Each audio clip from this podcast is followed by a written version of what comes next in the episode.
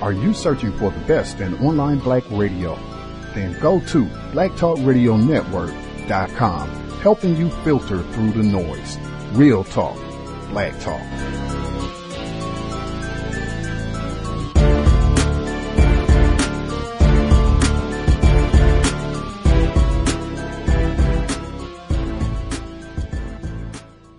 The internet is full of half truths and all out lies. We've all seen them, and many people on social media complaining about it. Here's your chance to show and prove. WorldAfropedia.com is a black owned and operated encyclopedia. There are several thousand articles, but we need help. We can't uncover all the truth ourselves. So please join us and become a writer, editor, or blogger for WorldAfropedia.com today. Every little bit counts. We owe it to the future generations to put the truth out there. Visit worldafropedia.com, the African centered encyclopedia, a global database of African knowledge for the purpose of bringing about global African wisdom and understanding. worldafropedia.com.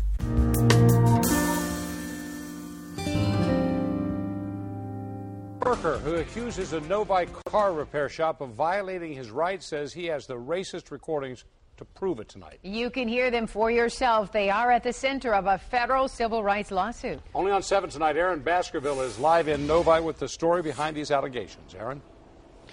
Stephen and Carolyn, you said it. A 21 year old has now filed a federal civil rights lawsuit against this place right behind me in Novi, claiming his civil rights were violated, seeking more than $1 million in damages, and claiming he has all the recordings to back it up.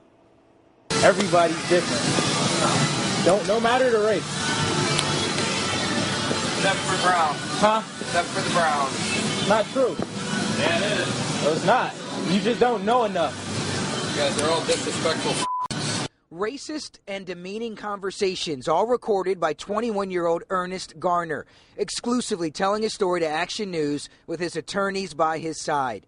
He claims these were all recorded while at work at Gerber Collision and Glass in Novi. At least four or five workers constantly degrading him. After quitting a few weeks ago, his nine month stint over, he's now filed a federal lawsuit against the company, headquartered in Illinois, and his supervisor. He claims his civil rights were violated. He said, I'd kill you if, if it wasn't racist, if everyone wouldn't think it was a race thing. Um, I'll tar and feather you just like they did it back in the day. You probably take driving all around. Milking the clock. What most blacks do. What? Most blacks do. Most blacks do what? Milk the clock. Garner tells us he loves cars and thought he could move up at the shop on Novi Road and did. Promoted twice there, but alleges he never received a raise while his white coworkers did. His lawyer stressing he complained about the constant racist insults to higher ups, but nothing was ever done, showing us a photo of the N word scribbled on his car at work, claiming that was done by coworkers as well. Next time you're gonna do what? You're gonna stab me? I didn't say that. Say, that's just a typical move. Typical move for what? Black dudes always stabbing, shooting. That's just me, huh? you don't like I hear, aren't you? We reached out to the company yesterday. Here's what they told us, quote, Gerber Collision and Glass only learned of this action late yesterday, meaning Wednesday, and as of today, meaning Thursday, we have not received a copy of the court filings. As such, we cannot offer any specific comment on that matter. The statement went on to say they have a diverse workforce. As for Garner, he says they have more than 166 recordings, but they have not gone through them all. Of course, we'll continue to follow this story.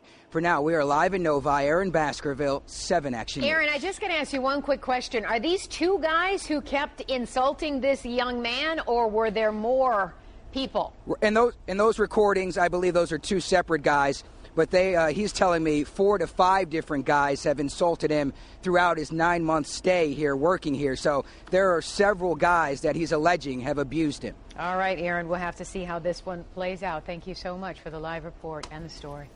Racial classification confusion. They're going to be doing a lot more of that.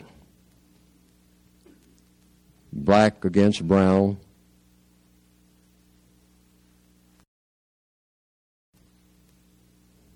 Talking about the Asians coming in. All your jobs are being sent to China, so you get mad at the Chinese. You pass the Chinese on the street, you don't like him. Because it's on account of them Chinese that I don't have a job. What time is it? Okay. All right. Do what now? Okay. So, don't get mad at them. They have not taken your job. The people coming across the border from Guatemala and all like that, they're trying to get you set up to have a big, long fight with them. They are not taking your job. If I had a, a job, you know, and they came in and gave three fellows from Mexico my job, all right, I know that they did not take my job. The white supremacists took my job. Don't forget that. And that's who you talk to about it. Don't go and get mad at somebody because they say, well, I'll come and work cheaper. Okay, he will. You would too if you came from Guadalupe. I mean, you you know, you, you took everything that your family had to get here just to get a job mopping a floor. All right? And it ain't because the person that came to get that job is mad at you. So how did the person get the job? They got the job from the job getting place. And that is the white supremacists. They are the controllers of all jobs. So I've said this for years. You can't pay me by paying my brother. Don't work that way. If my brother is working, and I am too. See, I've told black people this for years. Don't get me mad at, you know, I'm talking about my blood brother and whatnot, and one by the same mother and all that. I go to the plant, and my brother just picked up his check. That's his check. We both work at the plant. And when I get there, they say, well, we can't pay you, fella. We gave your check to your brother. And I say, no, you didn't. say, well, now, I know you're going to be mad at him. No, I'm not going to be mad at him. You gave him his check, and he's he is entitled to his check. And so am I entitled to my check. So where's my check? And we're not going to talk about anything else except my check. Don't start talking about him. You ain't going to run that scam on me. I'm working too. I have served you too. All right? I'm serving you now. So don't tell me you don't have it, that you gave it to somebody else. No, it's impossible. So then I take it from there. Whether it gets rough or whether I decide just to back off. But I don't jump on the other fellow. Context of white supremacy. Gus T. Renegade in for another broadcast, hopefully to share constructive information on the system of white supremacy. Today's date, Thursday, August 18th, 2016. So, I have been told this is our weekly session on workplace racism. Uh, folks have commentary they would like to share.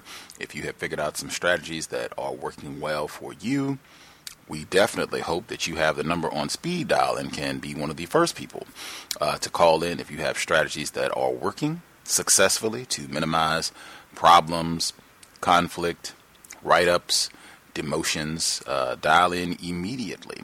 If you are quote unquote self employed, you should also be one of the first people to dial in uh, if you have experiences, if racism uh, has been a problem for you, and how that has been a problem. If you are an entrepreneur, uh, certainly would like to hear from you as well. Also, always, if you you know having some difficulties, problems, dial in, let us know. And if you have shared before, always good to have the follow up. Uh, if you are having some difficulties, if you uh, used any of the strategies that were shared on a previous program, uh, or you came up with your own strategies. All of us have a brain computer. You came up with some things that you implemented uh, and give us the update on uh, how things worked out for you. That would be super appreciated. Uh, just helping us all become better informed, having better skill skills uh, with how to function uh, in the workplace environment. The number to dial is 641 715 3640.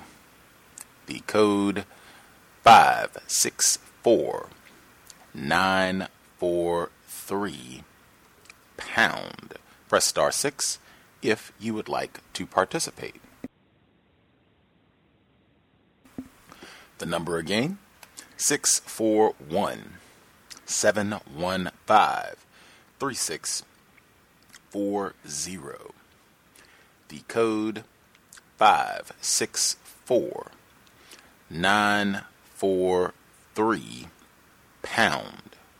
Press star 6 if you would like to participate. And certainly you can drop an email. I know we have some folks, if you are unable to participate live, uh, if you have an update that you would prefer to email in, you can do that as well. Uh, you can email me untiljustice at gmail.com. Untiljustice at gmail.com. I make an effort to keep an eye on my email as we proceed through the broadcast. Uh, so if you prefer to write in your commentary and share with listeners that way, uh, I will make sure we get it read on the air. Uh, I will emphasize this is not a spectator broadcast. This is not designed for folks to just get comfy for a couple hours and listen in and hear some interesting stories or be entertained. Uh, this is about being actively engaged. I am certain if you are a non white person, particularly if you are a black person, you are experiencing and or observing many different aspects of racism, white supremacy on your job on a regular, if not daily, basis. You should be able to share an observation, an experience. I've stated before, some of our listeners have shared, uh, particularly younger listeners. They don't have an extensive work history, so it's always helpful for them uh, to have folks who uh, are a bit more experienced, to have a more extensive work history, how to be able to dial in, even if you can reflect back uh, on some of your previous problems, uh, run ins that you've had on the job, maybe when you were a little bit more confused about racism, white supremacy, what it is, how it works, what happened, and what you would do now given that you have a better understanding uh, of what white supremacy is and how you would function, what you would say, what you wouldn't say, uh, dealing with the same sort of situation. But certainly, this is not a program uh, where you should feel uh, bashful or ashamed about sharing. Uh, all of us uh, are being terrorized in all areas of people activity. This is just focusing on labor. And again, hopefully, this will help people figure out some strategies so we can do a better job uh, knowing what to expect on the job and then having some tools, some strategies to counter, neutralize racist man, racist woman on the job. In that vein, uh, one of our listeners, Princess, she has dialed in pretty often uh, to share some of her experiences, policy and procedure. I think most recently when we heard that worked extremely well. Just making sure that they were in compliance with their own written policy and procedure. Uh, but she uh, email or she posted it on my Facebook page. Uh, there's a new gadget. I certainly am not uh, advertising because I'm not getting any of the profits. So this is not an advertisement.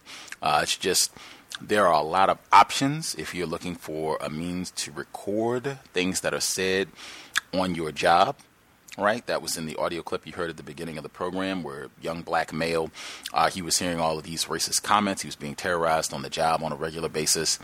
And he just started recording, and they said he had about 160 different recordings. Uh, he's proceeding. That is documentation, excellent illustration. But they have this newfangled gadget, and they probably got lots of them. But they got this new gadget where it's it looks like a wristwatch right? It looks pretty small. You just put it on your wrist, and it can record a 60 second snippet of audio. And once it records, all you have to do is tap it, and it will send that audio to your uh, cell phone. it'll send it so it'll be saved, uh, stored there. Apparently, uh, it is constantly recording, right? It's constantly recording in a 60 second loop. And so all you have to do is tap it and it will send uh, the audio that was just recorded. It will send that uh, to your smartphone and then you'll have it saved there. So if uh, you're looking for a device, I know they have all, like I said, I'm sure they have all kinds of stuff uh, available that'll work with your smartphone or your iPhone or whatever piece of equipment that you have. I'm sure they have all kinds of these gadgets and more coming uh, down the pike. Just can be uh, something that might be helpful for someone who's in a workplace situation if people are making a lot of comments and you want to have a record uh, of what is being said. Alrighty, we had one person who wrote something in in advance. This person has written and shared before, uh, where they were. This is a black female. Uh, she's a doctor, where she talked about uh, how white people on her job they were getting promotions and advancing where they weren't even qualified to get these positions, where she had more expertise, more knowledge than they but they were, you know, moving right on up the ladder as is expected. Uh, she also talked about uh, being mistreated, demeaned on the job, where they would give her a little menial uh, tasks to go out and you know be a courier, be a little errand runner, and get this, get that. Uh, where she you know has way more skill expertise uh, than just to go out and be a little chauffeur uh, for the company. Uh, but when she shared, uh, I think this was like a month or so ago, she shared, uh, she wrote in, I read her commentary. Some of the folks were saying, you know, uh, if you have that many, that much uh, education, you're a doctor, uh, certainly you it would seem that you're qualified to be able to get a job someplace else. And she wrote back in uh, previously and stated, you know, it's not that easy, regardless of how many degrees you have. As a black person, victim of white supremacy, racists do not make it easy for you to relocate, change plantations. So she wrote in. Uh, she said uh, my follow up to suggestions that I leave my job being a doctor does not equal being immune from racism. All throughout my education and career, racism has been there, but until recently I was too confused to recognize it.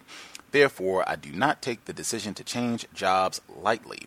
Although I could move on and be my own boss and start my own business or practice, there would still be white people to deal with insurance companies who decide whether a doctor is going to have any patients or not, they can include or exclude you on their list of in network physicians, nurses, receptionists, medical technicians, and the anti blackness that will come from those black people I might be able to hire. Still, it is something I am pondering. I just recognize it will not protect me from racism it being relocating to a new job. Recent activities on my job at the medical research company. Number one, I do not get many white people gossiping with me anymore. Maybe because I never provided any encouragement or response. But one white female did offhandedly state that it was really quiet at the office on a recent day. She laughed and said maybe they are going to fire someone. Apparently, according to her, an unusually quiet or empty setting on our floor in the past has been a sure sign of someone being fired that day. I do not know if anyone got fired that day, but someone else offered an alternate, alternate explanation which appeared to have been correct. Number two, I often have to work with a white female, Jane. She's in a different department, but her duties and my duties require us to work on many projects. She is not a doctor. A few months back, Jane and I had to travel to a business meeting. We had to take a train together. While at the train station, I noticed that Jane would turn and spin around, being very vigilant, trying to maintain a 360 degree view of her surroundings whenever a black male passed by us. She was like a helicopter. I was very amused and felt comforted that I had maintained my suspicion that she is a white supremacist. While at the train station, she also whispered to me that I think that person is checking you out. I'm not sure if it's because they're into you or what. End quotes. I laughed and said, Was it a man? Because I did not notice. After I said that, I realized that as a racist white supremacist, she probably was disappointed that I was not embracing anti sexuality. My final story about Jane happened today. She now has an intern working with her, Alice, also a white female. I had noticed long ago that Jane avoided using my title, and I don't think she ever called me doctor, instead, always using my first name. I believe this was racism. Today, while meeting with Alice, she told me that because Jane only mentioned me by my first name, Alice assumed she had never met me before. Alice and I have worked together many times before, and she always called me Doctor. Apparently, she didn't even know my first name. Based on Alice's confusion about who I was, I believe this is evidence that Alice is particularly surprised by the overt level of racism exhibited by her boss, Jane. I also believe that Jane is teaching Alice exactly how it is acceptable to be racist on the job. At the end of our meeting, Alice asked me how I wanted to be addressed. I told her either my first name or doctor was fine. I didn't want to tell her to call me doctor because I assume she will tell Jane, and I'm certain Jane would continue using my first name. Thanks for sharing this with listeners. I hope it will illustrate that having a high level of education will not protect black people from racism. This doesn't mean black people should not get an education, learn what you can, earn what you can, and find a way to do something constructive with the money and information the racists allow you to have. For sure. Uh, with that, uh, we will get to the phone lines. The number again, 641 715 3640. The code is 564943 pound. Press star 6 if you would like to participate. Uh, folks that dialed in with a hand up, uh, line should be open. I want to make sure I get this in as well. Please do not wait until the last minute. I think the format for the program has been similar for years now. Do not wait until the last minute. That does burn my grits when people wait until we're right at the end of the broadcast and then they dial in and decide that they want to share. Go ahead and get your hand up early, now preferably. That way we can get everyone in and not have folks sliding in at the last moment to say that they have something they would like to share. Thank you kindly. Folks who dialed in, line should be open. Feel free. Can I be heard? Yes, sir. Uh, greetings, everyone. Uh, first, first and foremost, I just wanted to say I may have been one of those people who gave a uh, incorrect, uh, quick fix type of uh, solution to uh, the doctor's workplace racism problem, and I should know better in my mind. Because as and I think she was right on of what she had to say uh, about uh, her personal experiences and how uh, tough it is to uh, remedy and or come up with a solution to uh, her workplace racism problems. Uh, it is all across the board very hard for non-white people, black males and black females, under the system of racist white supremacy to navigate through uh, uh, the people activity of, of employment, no matter what your status is, no matter uh, how much of uh, credentials are next to your your surname. Uh, matter of fact, in some cases, it may it may be even more detrimental with uh, with one who has uh, degrees and you know many certifications because, uh, for instance, with uh, Chief Phillips when he came on the program on what he uh, went through uh, is an example. Uh, the president of the United States uh, and what he went through. Uh, I was just asked on on uh, my job as a high school football coach. Oh, uh, coach, why why didn't you uh, become a captain? Uh, you got a lot to say, uh, and you could have uh, uh, uh, uh, people uh, uh, on the job. And and, and I, I mentioned those examples. Uh, I didn't mention a doctor, but I mentioned the examples of the president of the United States and what he goes through on a daily basis as a black male uh, and also uh, Chief Phillips and what he went through and how he was actually forced off of his job due to assisting uh, uh, three non-white black males to keep their job. They said, "Okay, well, well, you, they they can keep their job, but we're going to get you off of the job." Uh, and that's basically what they were able to do with uh, Chief Phillips. Uh, last but not least, a little, a little bit of remedy uh, that occurred recently. As I've stated, I've, I have been a football coach for a pretty pretty much a long time, what's considered to be a long time, since 1981. And so it's not unusual on some of the things that are not necessarily written on paper to do that you have to do. I purposely make it my business to be in in the capacity of non-white black males uh, and I have been under the uh, on the staff, every staff that I've been on, except for when I've uh, maybe the first three or four years that I've been a uh, high school football coach. The head coach was a black male.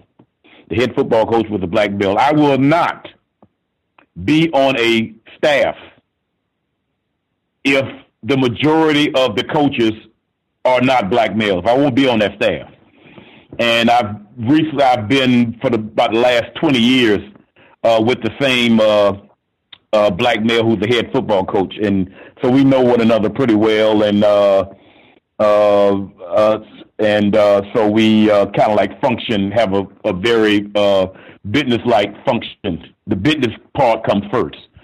Uh, and that has to be maintained. But uh, last but not least, just wanted to say that some of the things you got to do. You, you have to come out of your pocket and, and, and help help these these children out by paying for their insurance. Uh, the parents may not have it, uh, or uh, for instance, what I did to uh, uh, yesterday, I think uh, the mother, you know, is working. You know, parents are working uh, during this time of year, and they don't have the time to come off of their job to do these things. So sometimes a coach would would would do it do it for them. In other words, Mr. Fuller mentions about the replacement of white supremacy, racism is a system of justice, and he gives the meaning of the of the of the word justice, which is guarantees that people are no longer being mistreated, and it guarantees that people who need the most help get the most constructive help. Now, with that last part, that's what that's what we we should when opportunity permits itself, give that opportunity to. And that's what I do with those young people, uh, giving them the, the best help that I can give them, the ones who need it. And you have to be able to know something about them, know know what their hardships are, their their, their direct personal hardships are, by communicating with them. Uh, I, I, hear, I hear a lot of legitimate criticism about sports, but basically it's a people activity, under entertainment, and as I mentioned, I use it to really get to know the people that I'm in contact with, and as I mentioned before, young black males, and really get to know some some things about them personally. So whereas whatever I can do to to help them along the way, because someone did that with me, and it was under sports, uh, and uh, uh, so I try to do the same thing also, and I was able to accomplish that with. Uh, with a uh, young person uh, yesterday, which is not uncommon. That, that the opportunity is always around to do that. And I'm just mentioning an example since Gus asked about uh, some remedies and whatnot that can be applied in the people activity employment. And that's all I have to say. Thank you. Can I be heard? Yes, sir. Uh, I just had a question. Um, I was trying to figure out like um, you guys gave me like the best suggestion on what should you do if you catch uh the usual suspects. I got to be kind of coded in my uh, language because I am on the plantation. But if you catch them like staring at you in a way like they want to approach you and do something to you, uh, I, I don't want to use the the street term, but like um like grilling you per se. Like you catch a few of them doing it like randomly, not all together, but like if you see someone doing it in one area, then you go to another area and you see someone doing it, like how should you go about uh, trying to ignore that? May I help you? I think that's uh, that's pretty codified. I think that would be difficult for uh, any harm to result in, and you get to stay in the question lane, which I uh, always encourage. But if you notice that it's just regular uh, staring, if it's from one person, or I think you said even if it seems like it might even be more than one person, and they're just doing some staring, trying to look at you tough, uh, may I help you? And see if they respond. If they, you know, nope, just you know, staring or what have you, wasn't even paying attention or what have you. Oh, okay. And see if that if that interrupts the uh, if that interrupts the behavior. If it continues, I would just ask again, may I help you? It seems like you know, your eyes seem to be focused in this general direction. Did you need something? Is there something that I can assist you with? I, and you again, you get to stay in the in the question lane. And I don't think I don't think you could get in trouble for asking those type of questions. May I help you? Is there something you need assistance with? Just trying to understand so we can move forward with our day. Okay, because I, I find myself, like I said, I grew up in a rough neighborhood, but I'm I'm accustomed to like when someone look at me like that, I feel like they're going to do something. So generally, sometimes I'll stare back and then I'll look away immediately. But like if I just catch them from my peripheral and I'm like, all right, I want to see how long this guy's going to look, and if I look over, then like I said, immediately like they'll pretend that they were looking at something next to me or start like fiddling with their fingers and stuff like that. And um, I guess uh, I can give you guys an update on Saturday about um, my therapy session and uh, how me and my family uh, participated in some um, counter um, racist um, productivity um, in Vegas. But uh, that should be about it. Grand. We will certainly look forward to the update uh, this weekend. Uh, other folks who dialed in with a hand up, uh, feel free to uh, to chime in, and certainly if, if folks have other suggestions for uh, the office staring. Uh, if you have a, a, strategy or technique to eliminate that without causing any more problems, feel free to share that as well. Um, oh, go ahead, Tom. Go ahead, boss. Good evening. Sure. You can go first. Go ahead, bro. All right, thank you. Um, I just wanted to chime in on the previous caller. Um, yeah, I think uh, in a situation like that, um, I would want to be very cognizant of that simply because I don't trust white people. So if they're grilling you like that and they're looking at you in a way in which you're getting those vibrations, because you know I come from the streets too, so I understand. You know I know what that's like. Um, I think Gus gave you a great, a brilliant suggestion as far as keeping it in the question lane. Is also keeping it work related, but also on the subconscious level, you're letting them know that you see them without it being confrontational. So I think that's really good. Um, I wanted to ask, have you had any encounters with these people? First, how many of them there are, and have you had any other encounters with them besides the um, the, the staring situation? Um, uh, previous um arguments um with certain people, and then I, of course, like they said, like slick codified things to um like years ago, but like I said, since I've been listening to the cows, I've been uh I've been more aware of like um what they might mean when they say certain things. So then, like you said, I'll stay in the question lane. But I never had like any um like physical conversation. It's always like something verbal that they'll say that I'll, I'll text them on or I'll question them on, and then they'll change it up real quick. Um, but yeah, that that's exactly why I like I kind of give them that look back because I'm thinking in my head like, if you want to do something, do it now. Because that's kind of how I feel, but that's not the, the proper way to handle it. I agree.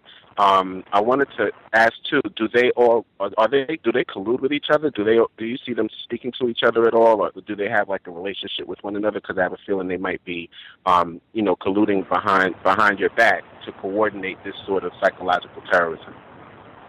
Um, to be honest with you, I am public enemy number one on the plantation. It's like a lot of people know who I am that I don't even know who they are because of things that I said in the past. Like um, like I said, I used to have outbursts years ago. If someone said something to me, then I, I'll just tell them, hey, exactly what I thought. But now I'm a little bit more codified. They know that, and I guess that kind of scared them too.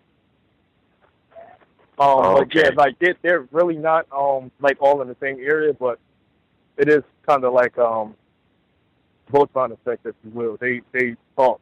It could be a guy on the way on the west wing and someone the way on the um other side of the building. And yeah, the word to get back quick. That guy is uh, one that you need to keep your eye on. Okay, because I was going to say, well, it, now it kind of makes sense because um, from what you're saying, it seems like you were previously counter racist, but like you said, less codified. In you know, as far as when they would attack you, you always had a response. So now that you have transformed your behavior, I think it has them nervous because, like Gus has always said, and it's something I've said too on quite a few occasions, um, any abrupt shifts in behavior, especially where you are a talkative or an outgoing person, and then you start to become more introverted or, or less talkative simply because you understand that the less you say, the less you're giving to your enemy. Um, that puts them on super, super high alert. So it makes sense that you're getting it on all of those levels. I think um, also have you documented these incidences, like the incidences where they're staring at you, the incidences where they've talked to you out of your name or said something under their breath that you've had to address? Have you like kept a, a journal of all of those incidences, or at least even if not, you know, earlier before you became codified, as once you started to understand the system, have you started to keep a journal? Uh, some things I have, to be honest with you, some things I haven't. Um, I'm trying to get a lot better than that, uh, better at that. Um, and some things I've also discussed um, in the therapy sessions. So um, again, like I said, I'm, I'm trying to get a lot better. I am still learning. It's a, a critical process when you're learning under pressure, but it, it kind of helps because um, it gives you better strategies and you're actually in the field dealing with it versus just um, hearing about it and then trying to figure out what to do when you when you actually um, are encountering that, that level of um, stress. So it, it kind of helps, but um, yeah, I just have to get better at uh, documentation. And do you work with any of them directly, like where you have to actually work with that any of them specifically in a close quarter scenario? A few of them, yes. Um, I like the the current position that I have now. I can uh, mo- move around. I'm, I'm mobile, but before um, I was like actually on a production line where it was like crazy. So, yeah. Because I was going to say, be careful too, because if you do have to work, especially like you're saying, production line situations, stuff like that, I'm sure that there could be, you know, you might be, um, there might be situations where you can get hurt, or God forbid, something potentially life life threatening because you might be in a warehouse or some sort of production facility. So I was going to say, just be careful because they, you know, they could always try to set you up with something like that.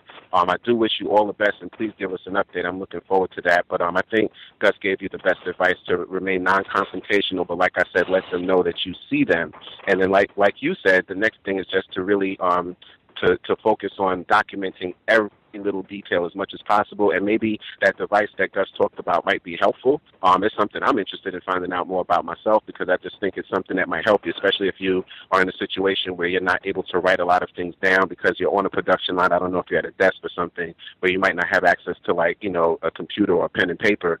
Um, that sort of device might be better too, simply because you said they say things in a clandestine manner, or they'll say some slick stuff to you. So at least you'll have that verbal record. I would say. Um, also, I just wanted to chime in on the first the letter you read. Um, it sounds like Jane um, is literally uh, Alice is a racist in training, and Jane is basically showing her um, what the rules are, how white people are supposed to treat a black female doctor who is not supposed to get the respect that's due. She's supposed to be treated like a nigger. So um, I think the the female um, really has a, a good understanding as far as her um, understanding that leaving that environment is not necessarily going to be, you know, some sort of uh, elixir for the situation. But um, I, I would just say the the I, I would just say just watch her closely because I'm sure you're going to see an acute shift in the way Alice this Alice person deals with you simply because Jane is indoctrinating her with uh, how to treat this this this uh, female doctor. And I do wish her all the best because that must be a seriously hellish scenario. And um, I do have some workplace updates as well, but I'll mute my line and give uh, Thomas and others a, t- a chance to speak. Thank you so much.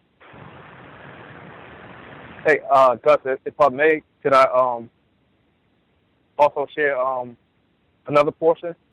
Yes, sir. All right. Um, what Rod said is is um 100 percent correct. Being on the production line, um, about a year ago, I was on the production line, and we were installing the radiator. And uh, I don't I don't know if you guys are aware how big the, the fans are for a truck, but they're extremely big and they're completely made of metal. I had my hand inside and I was drilling in a bolt, and the guy started up the truck without yelling starting up, and he could have cut from um, my elbow. Um, well, basically, I would have lost the whole arm. Um, and that right there let me know I, I wasn't safe on the line. So um, I told the union about it. Again, like they're all in cahoots, so they basically told me I did something wrong, but I got off the line. So yeah, that was pretty much it. Yeah, I thought about it because these white people will, um, if there's a situation where they can use the job itself as a means to assault or kill you or set you up to be hurt in a way where you could have lost your arm, they will do it. So that's why I, was, I asked if you were working closely with any of them in a situation like that. That can be very, very dangerous. So I'm glad um, that you didn't get hurt and um, that you remain cognizant, especially when you're in the presence of these people. Thank you, and I'll meet my line.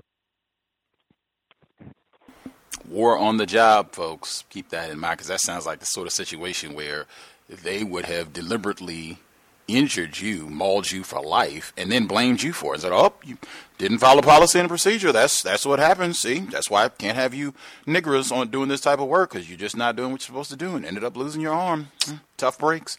That's the type of thing that they generally do with black people. Um, so certainly that is uh, something that we should keep in mind, particularly if you're working in any sort of job where it's dangerous, uh, where it's not just an office job and you're just sitting around with, you know, a keyboard and a stapler all day long. Anything that is dangerous, you should really keep that in mind. That should be enough to keep you sharp, consistently vigilant, and really taking it seriously that I am working with people that are an enemy to black people, me specifically, and having that in the forefront of your mind in terms of how you function at all times. I mean, for that for those types of jobs, it's way beyond just them tampering with your food or deleting something from your calendar. Like, I could die, I could be seriously harmed by these racists and done deliberately to injure me, to, you know, maim me for life, that sort of thing. I mean, take this extremely serious because I'm sure that sort of thing has happened repeatedly. I'm even remembering medical apartheid where black people got injured on the job and whites did the exact same thing, blamed it on them, and no workers' compensation. They ended up being hurt for life and, you know, just had to deal with it.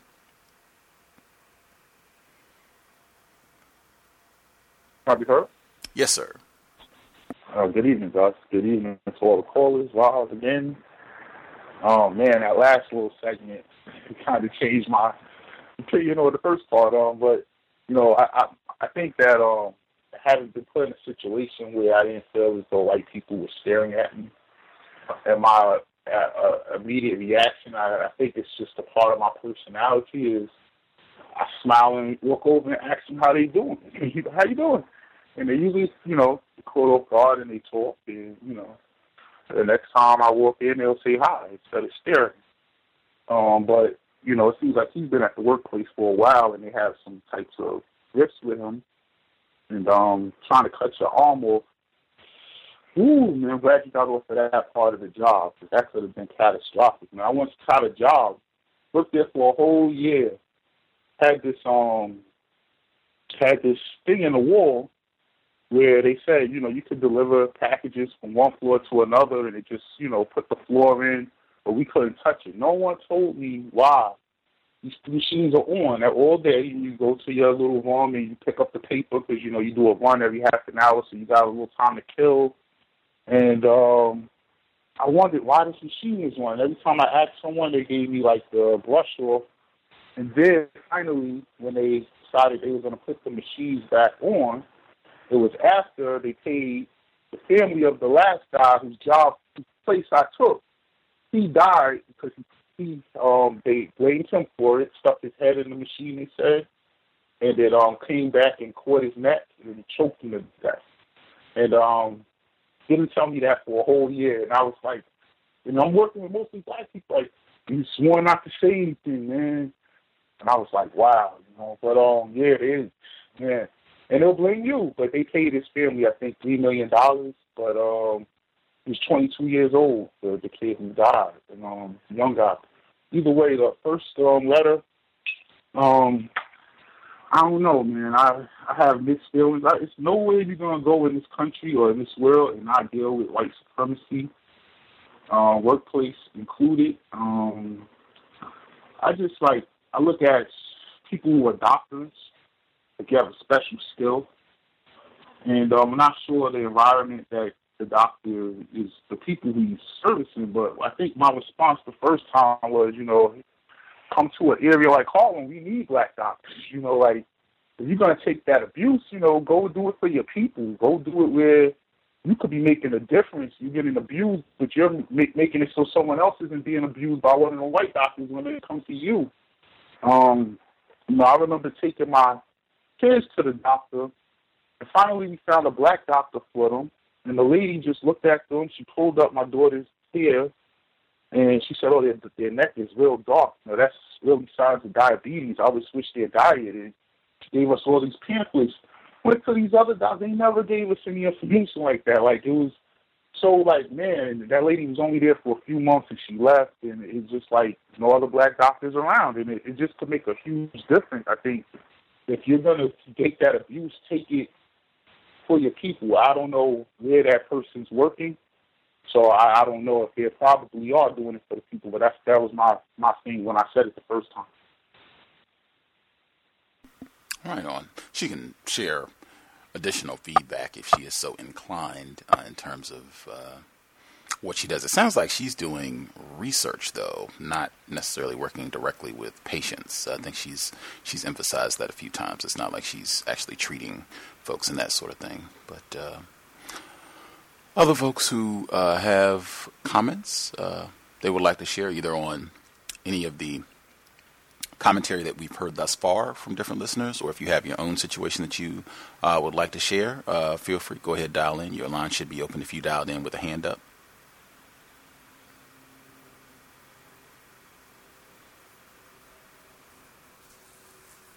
May I be heard? Yes, ma'am. Good evening, everybody. Um, a few things on a a little bit of what everyone said. Um, I work as a corporate concierge and a property assistant for a property management company company in a commercial building. So I spend a lot of time um, just in front of people's faces, and uh, it used to bug me a lot because uh, white people will just stare. Like they'll come in the door and stare. And when I was new, it was something I had to get acclimated to. Like they'll just walk in the door and be staring, or come around the corner from the elevator and be staring, or come from the mailroom and be staring. And then it reached a point where I was like, we've been doing this now for a year and a half. You know where I'm at. So what they'll do is they'll like stare and say, you know how you can feel someone looking at you. So then I like look up because I feel someone looking at me, and then they look away. Like they do this like neurotic behavior. So then I started to um just stare back mainly because I wanted to see what would happen, just to see, you know what I mean? Um, and so I do sometimes, like, depending if I know this person is not, like, acclimate, like, you know, it's their first time in the building, they're here for a meeting, of course I'll hit them with the, how can I help you? But if I've been, like, saying good morning to you for the past year and a half and I've seen you for so long and you do the same thing, like, stare at me, and then when I look at you, you look up, you look down to the left or right or anything, I just keep staring.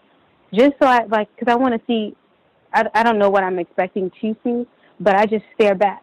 And then sometimes they'll keep staring, and I, I'll just stare back and make them look away. I don't, you know, that may not be codified behavior, but I do do it um, because I've gotten very frustrated with it. Some of the gazes um, are aggressive. Some you can tell because I call it glitchy behavior. Like I can see them start twitching in their face and stuff. Um, some of it is like sexual, like people, you know, doing that kind of thing. Um, but I'll just stare back because I don't. I'm tired of being made to feel uncomfortable by somebody else's gaze, especially like I said, if we've done this dance so long. Um, but yes, that's one thing. And then it's funny that you read, or thank you for reading, I guess, the woman who shared her story because um, I'm currently in the process of going to med school. And um, at first, it was the conversation was always, well, I'll become a doctor, and then nobody could tell me what to do. That was when I was um, a little less aware, uh, and I had a murkier understanding of racism and supremacy. And then I was like, well, and I remember hearing a story of a woman who worked for the government. She was a doctor. I don't know if she was a medical doctor, but she had her doctorate. And they all went on this um, retreat someplace. And they're all like, you know, rather distinguished people. Um, but she was the only black person. And they go on this retreat and they ask her to clean the toilets. Um, and so I thought about that. I mean, here's a woman who's accomplished, you know, whatever it is in terms of getting degrees and stuff, and they still asked her to uh, clean the toilet. So when you shared the story, and I agreed with the the, the gentleman that just spoke about, um, you know, being a doctor who treats people for your people, because unfortunately I didn't get to read medical apartheid with you all, but I'm catching up, and um, I thought about the same thing. Like if I'm gonna be a doctor and I want to be a doctor, a psychiatric doctor specifically, being able to provide services to and for non-white black people um, from and from a healthy perspective um, within the context of racism, white supremacy. But um, I'm glad that she shared that. That way, I don't become disillusioned, thinking, you know what, I'll become a doctor, and then it'll all not go away, but at least be better, or I'll be able to say shut up or anything like that, and um, stifle that behavior or niche it or knock it out or anything like that. No. Um, and um, there was one other thing that I wanted to share that was like a personal. I'm kind of forgetting. Maybe I'll come back because I don't want to take up too much time. But thanks for taking my call. Yes, ma'am. I'm sure it'll come back to you. I am reminded, God bless the dead, Dr. Sebi. Uh, don't think, I think Thomas did uh, state this, but just for emphasis uh, and remembering Dr. Sebi. Uh, don't think if you are a black person and you get in the healthcare industry and you're going to try to help black people, help black patients, and help them uh, take care of their health as best you can under these conditions. Don't think that racism, white supremacy will not deliberately uh, uh, obfuscate and make that a very difficult endeavor as well. Uh, I think there's a lot, even Dr. Francis Cress Welsing, I think, could also uh, attest to that, recognizing uh, two folks that we lost this year, unfortunately.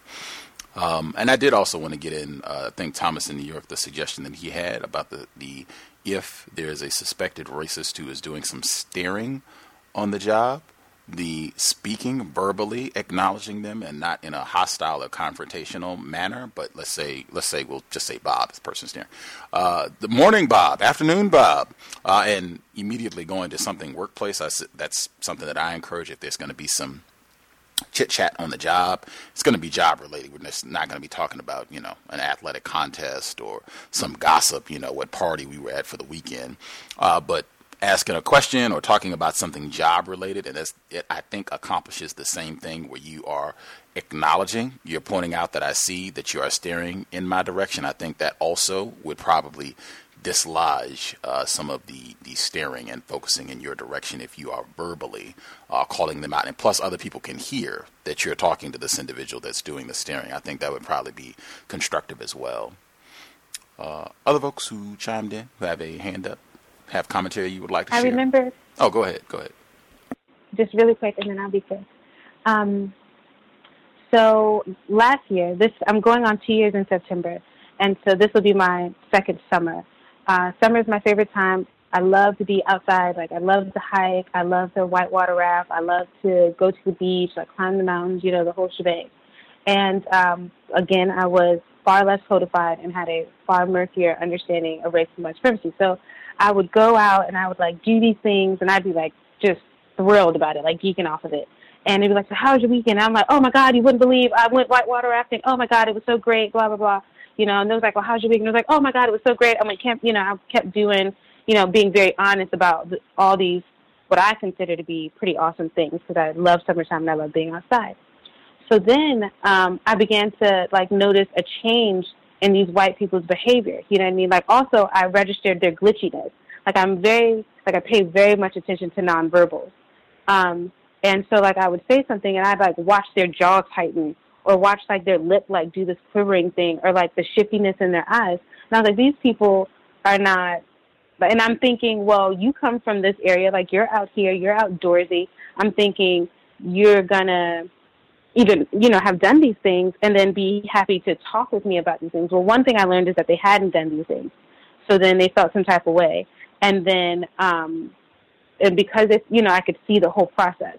So then I was like, and then since then, they're always like trying to ask me stuff, like get in my business, try to know what I'm doing, where I'm going, and all that kind of stuff. And then they'll have like these 40 and flip kind of things. Um, like for instance, just really quick, I um, got my motorcycle license, got my motorcycle.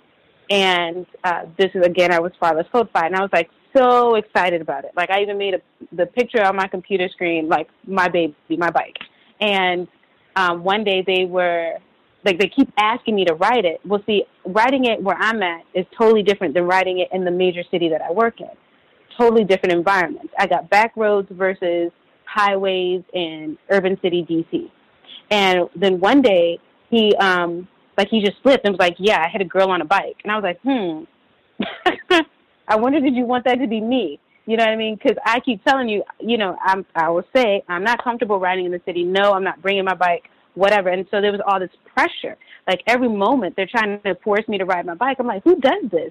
You know what I mean? I just said I got my bike, I ride it around my country area, I'm cool with it. What's up with the pressure to drive it up here? And then one day he's like, Yeah, I hit a girl on a bike. And I was like, hmm, that's exactly why I didn't ride my bike. So back to this whole like outdoorsy thing. So um this my birthday just come so they know this is like the time that I, you know I'm taking off and all that and they're all really really pressed so what did you do? What did you do? You know, and note, and I already know that you guys aren't. One of the naive things I think that I've done, um, and I think maybe oh, um, many other non-white black people do, is assume that um, number one, that if you have something in common with white people, that they'll like you more, or that um, that thing in common will kind of lessen this whole, you know, black and white thing, um, or they'll be less racist. And then number two, if you have something in common, that, or if you do something good or good for you, that they'll be happy for you, um, or sharing your happiness. And that's like nobody does, whether they're white or black. Like really, nobody really wants overall. I would, I say, I'd like to, I say, um, that they'd actually be happy for you and be happy that you're happy. So I learned that really quickly um, because then a whole lot of drama ensues. So I just lie now. I didn't do anything. I did everything, but I just lied. So I guess one of my codified, and it was in the 48 laws of, you know, power too. Sometimes you just gotta lie. Even, you know, just say, nope, I didn't do anything. Oh, it was a regular weekend. How was yours? And let them brag and shine and feel like it's all great. That way you don't get their evil eye on you. That's one of the things I learned. Like you, in an environment, you just can't shine that bright if you're trying to be strategic and make certain maneuvers. Because if you shine too bright, they do things, I feel, to bring you down or make your life more difficult or begin to have all these like jealousy or envy or you know these things. And you can see it in their like you know nonverbals and all that kind of stuff. So that was one of the things i learned. Just lie. And um mind your business and, and don't get all talkative with them the good morning will do and just keep it all on the work i'm 100% with mr gus on that one i engage in no frivolous conversations at all but that was it okay thanks for sure, for sure. Context of white supremacy.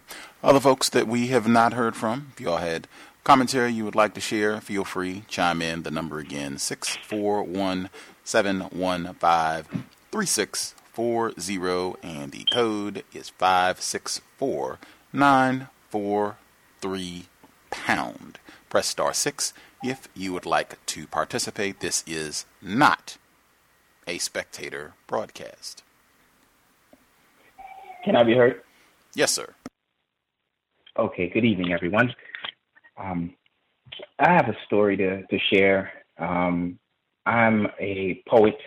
I uh, perform my stuff, so I'm more like a spoken word artist. And uh, about a month ago, I entered a competition, a poetry slam that had a mix of, uh, people, both as uh, slam poets as well as people in the audience. But the venue is run by um, two black men, and the the day of the poetry slam, I uh, performed some poems that deal directly uh, with racism. Um, in fact, one of the poems mentions uh, uh, verbatim, I, I, say, the context of uh, of white supremacy. Um, so that plus plus some other things, um, I think uh, in that poem or in a, in a, few of the poems that I that I did that night um, may have like shook uh, the the owner up because although I won the competition, um, I came in uh, first place the, the, with the with the three poems that I did. Um, there were probably about maybe about six uh, white poets, and following the event, following the whole competition, they had a they threw an open mic. So I, they wanted actually um people to come out and showcase their talent, and uh, I was down. So I went out there, and I got to the venue, went inside, exchanged pleasantries, all of that, and met for the first time the security guard that works with the two black men. Now, the security guard is Caucasian. And I, I started a conversation with him um, shortly after getting there. Um, but just prior to that, the the one of the owners um, came to me uh, sh- shortly after I got there and everything, and he said to me, kind of pulled me to the side after he walked out of the his office and just kind of whispered into my ear um to, to paraphrase it watch what you say because you're, you're turning away the white patrons. We don't want you to say anything that's going to turn them away. So basically if you could pick you know you know do some poems that that don't offend you know that, that don't make anybody feel uncomfortable in their skin while they're sitting here and checking all this out. And I didn't expect that. Um, number one, because anyone that knows about poetry, spoken word, it's self expression. It's a lot of standing in your truth and creating art based on your reality, based on your experiences. And you would think that the the the owner of the venue putting all this on, you know, not only understands that, but would want to secure that, preserve that. And um, I was caught off guard also because after the poetry slam that I had entered, like he came to me directly and expressed how much he he loved my poetry because of the content. In fact, his words were, people need to hear you. And wanted to find out how we could stay in touch to possibly do some more work together. He he said, um, I would love to feature you here. So when he told me that, I was I was surprised, I was shocked, I was kind of taken aback, and um, all I could say was, Oh, really? Um, okay. Um, but then I wondered, you know, if, if, if, somebody had come to him directly. So I asked him, you know, did somebody come to you and, and actually tell you that they were offended, that they they felt a certain way and wouldn't come back, or told you you needed to change something? And um, he said, uh, he said, no, no, nobody really, nobody came to me or anything like that. Um, but his security guard had mentioned something to the effect to him. And that's it. That's my story. Thanks for listening. I'll mute my line.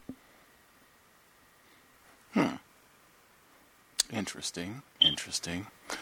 Uh, I would have maybe asked uh, why white people would be uncomfortable or uninterested in uh, continuing to patronize his establishment based on what you have to say and like pinpoint specifically what I stated that would make white people, and it sounds like he said white people, white people exclusively uncomfortable about what I said, and why would they be uncomfortable about that? Those might be questions that, you know, I would ask if you're so inclined. Other folks uh, who had commentary, they uh, would like to share based on what they've heard from some of our other listeners, or if you have your own workplace uh, racism situation that you want to discuss, feel free to chime in. I will again encourage if we have entrepreneurs, if you are quote unquote self employed, certainly would be good to hear. Uh, if racism, white supremacy has been a problem for you, uh, in whatever business that you are operating. Uh, if it has not been a problem, then you should have been one of the first people to dial in because uh, we would certainly uh, appreciate hearing more details about that. Uh, but feel free to chime in. your line should be open if you dialed in with a hand up. Yeah, I like to share one if I can. Yes, sir. Yes. Um, this week, um, relative, relatively smooth. Um, my plan has worked with the white female. Um, you know, doesn't come around and say, well, talk about racism. Hi, Thomas. See you later. Okay. That's it. Um, and I just wanted to say today I took the day off because I had to, you know, um, to get my ID, which expired, and I had to go down to Jersey. And my um, stepfather is um pretty ill. He's been in a nursing home, um, and um, you know, my mother goes up to see him every day to make sure he eats and everything. And she's been saying how he's deteriorated since the last time I saw him, which was a couple of weeks ago, and she's thinking he's given up. So it was a perfect opportunity for me to go there.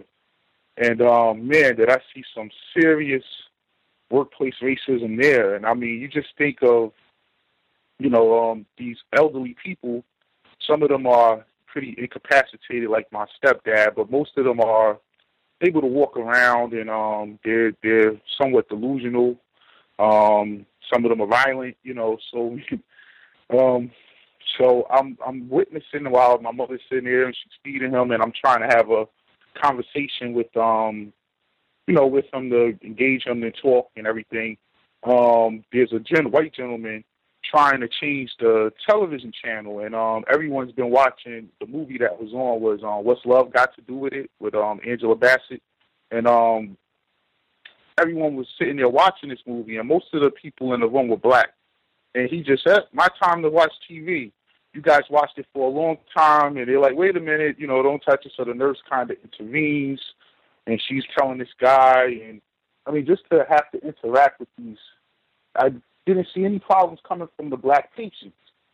White people have so many demands, and um, the staff is mostly black, uh, and these white people just run them ragged. I mean, um, and um, he tried to hit the lady um, when she tried to take the television controller away from him, and I mean, um, it just broke my heart to see like you know this is they they don't they don't stop even when they're old and incapacitated and dimensional. Um, and I just I wanted to add that because I hear his sister come on all the time talking about I think she does like some type of home health aid, and um, I, I, I fear it would be similar to this, just not as many people in the room. But um, I just thought of that that field of work is definitely um one that you deal with a lot of racism. I mean, uh, Absolutely. I know there was a, a lawsuit here in Washington State uh, where they had a white male. Uh, he had dementia and whatever other mental ailments allegedly, and uh, whatever his ailments were, uh, it did not disrupt his dedication to white supremacy because he had stated repeatedly that he didn't want any niggers coming in and working with him and coming. These are folks that are charged. That's their job to take care of patients like him. Uh, he didn't want any niggers to come and work with him. I think I read it on the program, and it happened that one shift there were no individuals classified as white working, uh, and so they tried to send the lightest, the least melanated person possible uh, to work with him, and he had been. They had a record. He had been calling all the black staff niggers and all these other uh, racist names and what have you. And apparently, the facility where he was at, they were complying with his white supremacist request that no black people work with him, and uh, some of the workers filed a lawsuit saying that they were practicing racism, white supremacy, and saying that black people can't work with him, and you know all this other stuff. But absolutely, that is standard operating procedure and plays out in a myriad of ways, not just with uh, these racist elderly patients uh, and them practicing racism, but also the uh, black patients, non-white patients uh, that are at these facilities, and the way that they are mistreated and the abuse that they have to put up with medical apartheid once again. Uh, other folks who dialed in that we uh, have not heard. The, from, the key, the oh, key part I left out was what he kept saying was, "I don't want to watch this black movie." Hmm. No surprise there. No surprise there. Uh, other folks dialed in we have not heard from. If you all had commentary you wanted to share, feel free.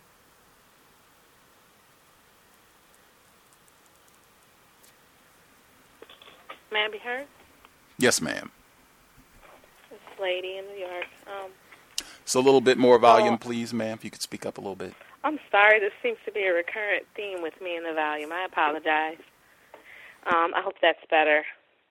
Um, I agree totally with what Thomas just said and what you said um, about racism, even um, with people who have to provide medical care.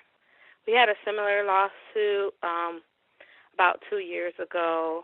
A um, nurse sued one of the major hospitals. We have two major hospitals, and um, I was actually, well, maybe about three years ago. Um, I was training to be an LPN, and um, you know that they, that's what the problem was is that they would not allow her to provide care for certain patients because they requested that a um, non-black person provide care for them. And even with that lawsuit, and I was, you know, doing my training, I was told the same thing in the psych department because I had a clinical in that department. A woman, um, I don't really, I don't really remember if she was like Polish or German or something of that nature, but um, I went to go in her room following the nurse that I was shadowing, and she gave me a death stare, and then I was uh, quietly told, um, you know, she didn't want any black people uh, to provide care for her, that she had been through a lot. Um, I specifically remember that her religion was Judaism, but I'm forgetting where she's from. But anyway, she didn't want black people to provide her care. She had been through this trauma that had nothing to do with black people, but still. And I kind of was like, "Oh, yeah, that's one less person I have to whatever." Um, so, so even in the midst of this whole story coming about the lawsuit, they were still doing the same thing. Um, I have just gained employ- employment at a nursing facility again, a nursing home. Um, I think it was Tuesday that I got hired, and um, very shaky place. They had been closed down. Now they're reopened under a new name. How these nursing homes don't comply and they have to shut down. Uh, a relative told me about it. She works there. I did not tell them that my relative works there, and I don't know yet if my relative will be um, the one training me. Um, but they, it, it made me really nervous how they hired me right there.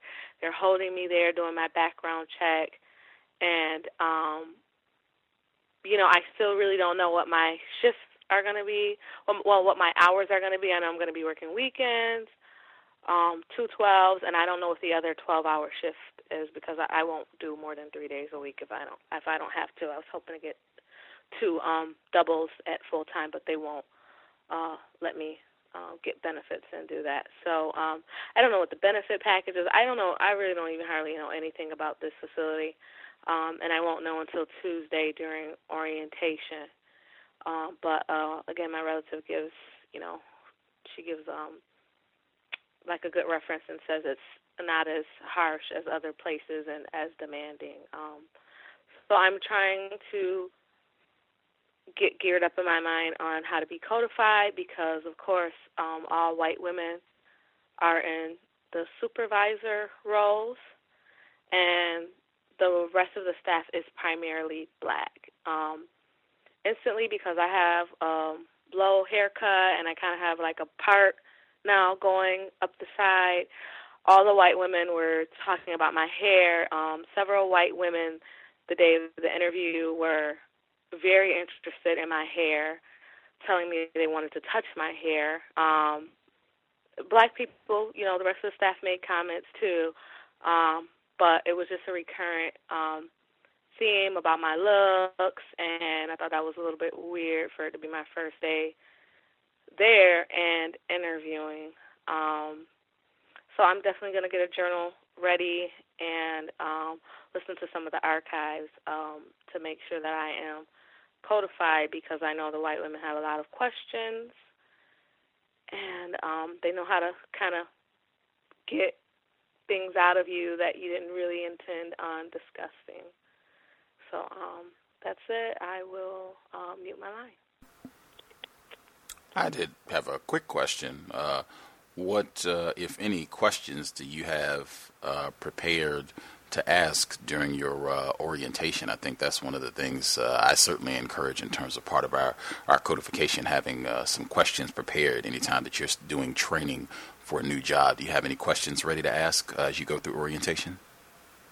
No, I I don't have too many at the moment. Um, I am getting myself ready to start writing down the list. I just, you know, made my journal and picked out one.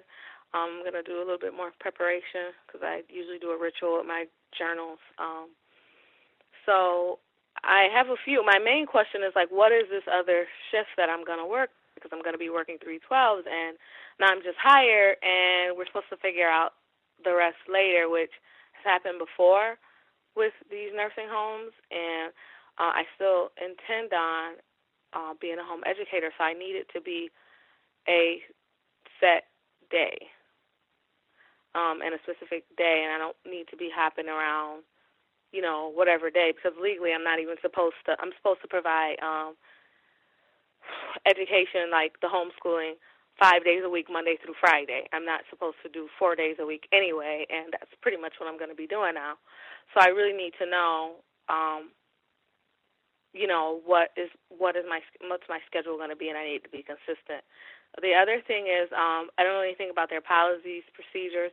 I mean, I don't know what um, caused them to lose their license before, and if they the facility lost their license, I know that some of the LPNs and CNAs have lost their license as well with them. Um, so that's really a concern. Um, they were asking me um, about if I wanted to pursue more training, which of course I do. But some of the things that she was saying she wants um, her the staff to get training on is not in my within my scope and practice. So um, you know, you have to be an RN to put in an IV, and she's talking about IVs, and I was looking at her like, oh yeah, we're going to jail. We can't do. We're going to get this place going to get shut down again. I cannot do an IV under any circumstances. Um, I can get trained as a phlebotomist, but as an LPN, I can't do that. So I'm, I'm definitely interested in um, getting a handbook and looking into what their expectations of me are. So um, you know, hopefully that'll lead to more questions and more clarity. But I, I'm planning on, you know, this weekend getting some questions down because I'm going to start Tuesday. So I hope, I guess that was long winded. I apologize. No apologies needed. That's definitely the handbook. If you can get an opportunity to read through that before uh, you begin your, your orientation, that would be outstanding because uh, I'm sure that'll get some questions. And just this is in general uh, one that I recommend for any non-white person if you are starting a new job just because it has come up so frequently on workplace racism the sexual harassment. I think even you uh, lady had talked about uh, some of the sexual terrorism that you've experienced on the job before. I would definitely encourage asking uh, and detailed questions about what is the procedure for dealing with any form of what they call sexual harassment on the job and even you all can give specific examples if somebody says such and such and such a thing or if they do such and such a thing what is supposed to happen according to policy and procedure and I might even have my pen ready to write down exactly uh, what they say. I just I think that is always uh, excellent procedure.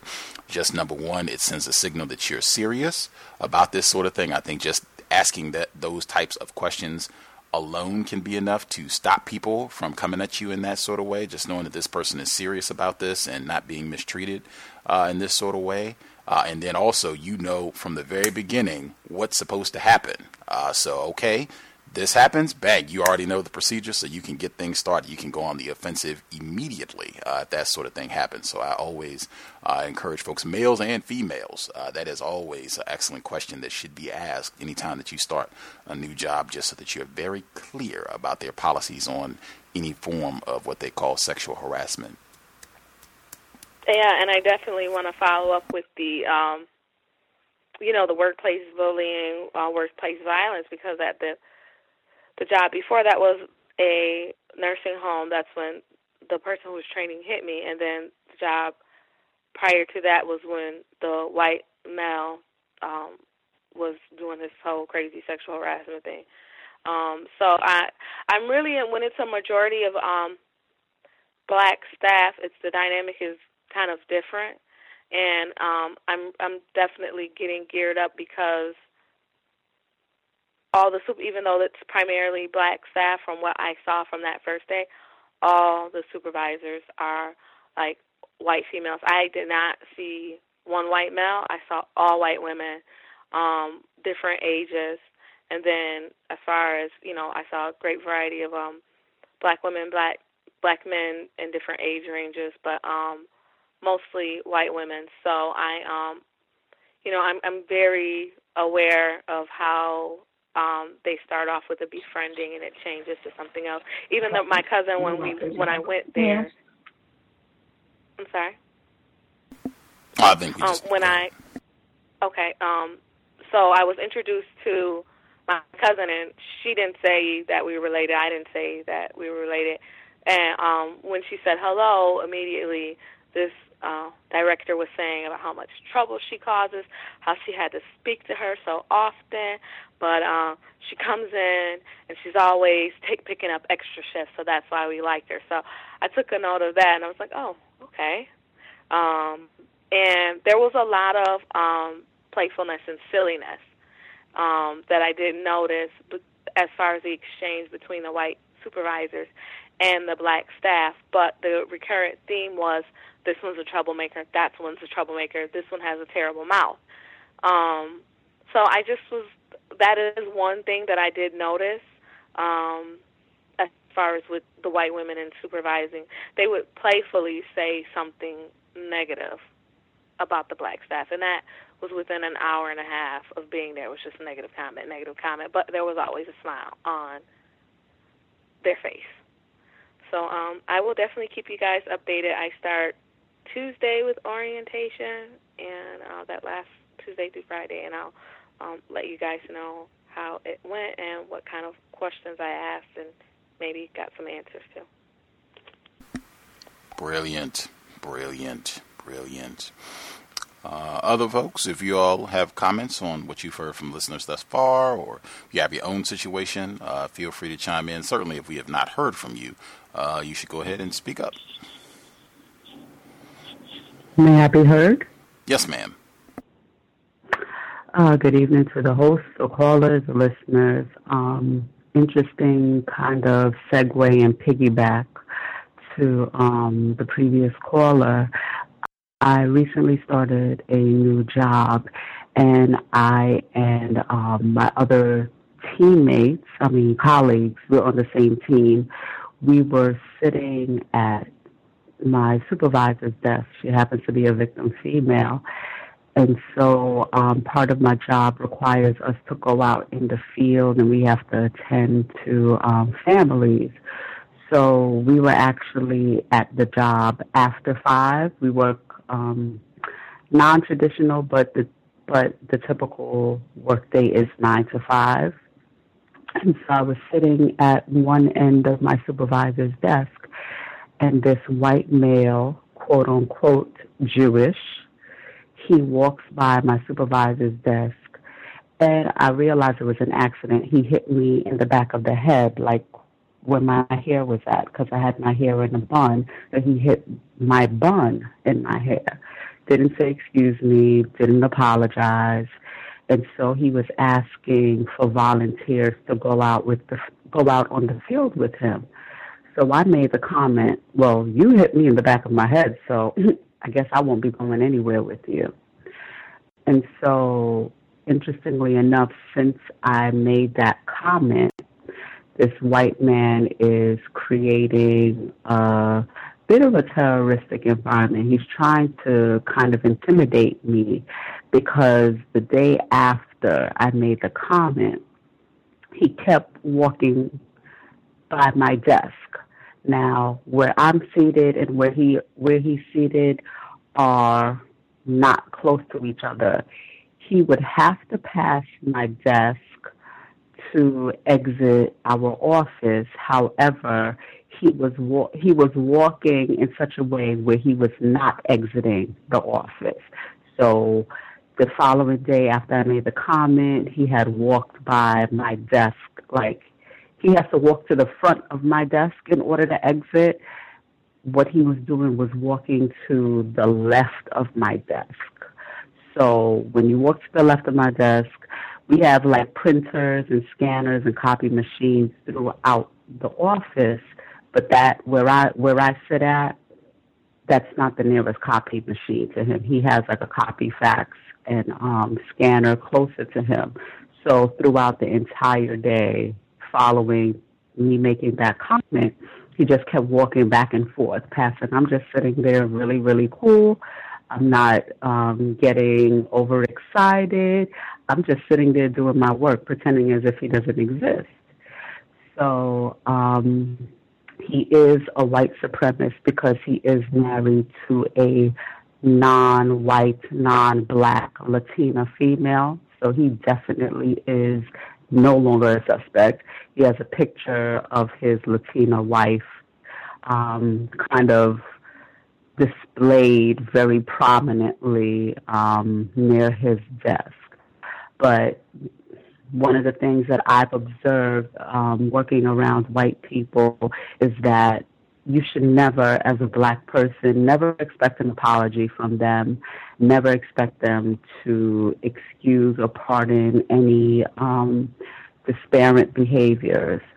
So um, I would always encourage black people that if a white person does something to you, um, take the proper channels to make a complaint if you warrant a complaint needs to be made. I know in his case it was an accident because he was kind of walking by really, really fast. And to me, even if you make a mistake, that still doesn't um, discount you from apologizing or excusing yourself. Because at that point, I had a headache, and even that tap on the back of my hair, not my head, it exasperated my headache. So, you know, people make mistakes, which is understandable, but not acknowledging and not apologizing or excusing your mistake, there's really no excuse. And that's all I wanted to share. Thank you.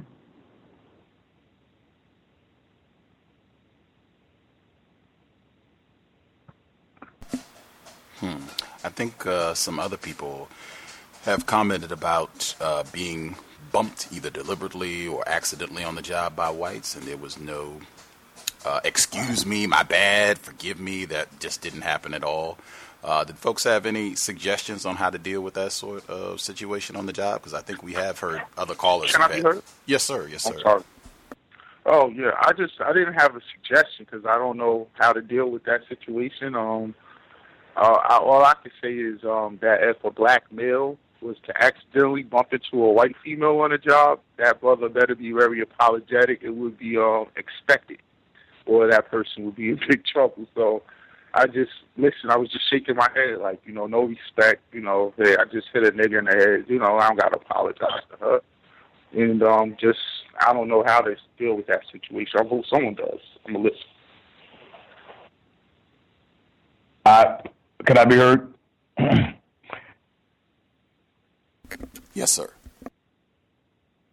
Oh yes, I, I've uh, would have uh, went directly to that person and uh, put it in the term of a question. Did you know that you uh, touched and or you know I don't know I don't know what the, what was the most accurate terminology, uh, whether it's touch or hit. Did you know that you hit or touched the back of my head?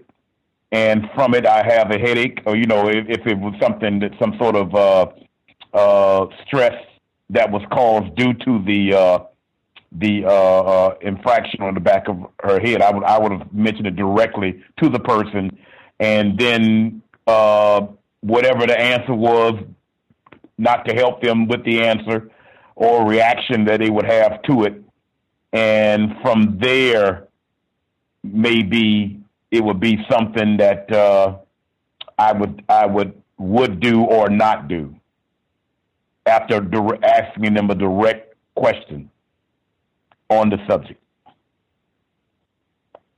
That's that's Thank that's you, about sir. as far as I can go on it right now, as far as that's concerned. You know, and you. take it really from whatever uh, because because and this is just my opinion. Uh, what what was what what was your what was your reaction to it? I, I, I just forgot it somewhat. Oh, my reaction to it was um he just walked by. I mean, it was it was a bump. It was a bump because it wasn't extremely hard or anything, but he just kind of sped by and my reaction was he was asked he was requesting a volunteer for something. And so I said, Well, you hit me in the back of my head, so I guess I won't be going with you. Okay. Was, well, the something along. hmm I'm sorry. Go ahead. the the the additional comment, uh, the way it's it sounded in its frame was for him to uh, go on the go on the offensive uh, with you further. Uh, in my opinion, uh, as opposed to as opposed to uh, just ask just just making him aware, just making the person aware. Hey, uh, uh, I you hit me. I I think you hit me in the back of the head, and it it may have caused me to be a little bit dizzy. Uh, are you aware of it? You know, and then from like I said, it, this is most important to let the person answer and don't help them with the answer at all and then from there, you know, it may be some kind of uh, progressive uh, response. I don't, I'm not, I don't know what it possibly can be because there's, there's so many different scenarios on what it can be. And matter of fact, the, the reaction that you that, that you were expressing to us, you still may get the same thing. You still may get the same thing, but it would be it it, it would be interesting on what would be the reaction that would come from it or it, perhaps even bring it up into a uh, a meeting. Bring it up in a meeting, you know, as far as they're concerned, you know, uh, uh, without necessarily calling the person's name.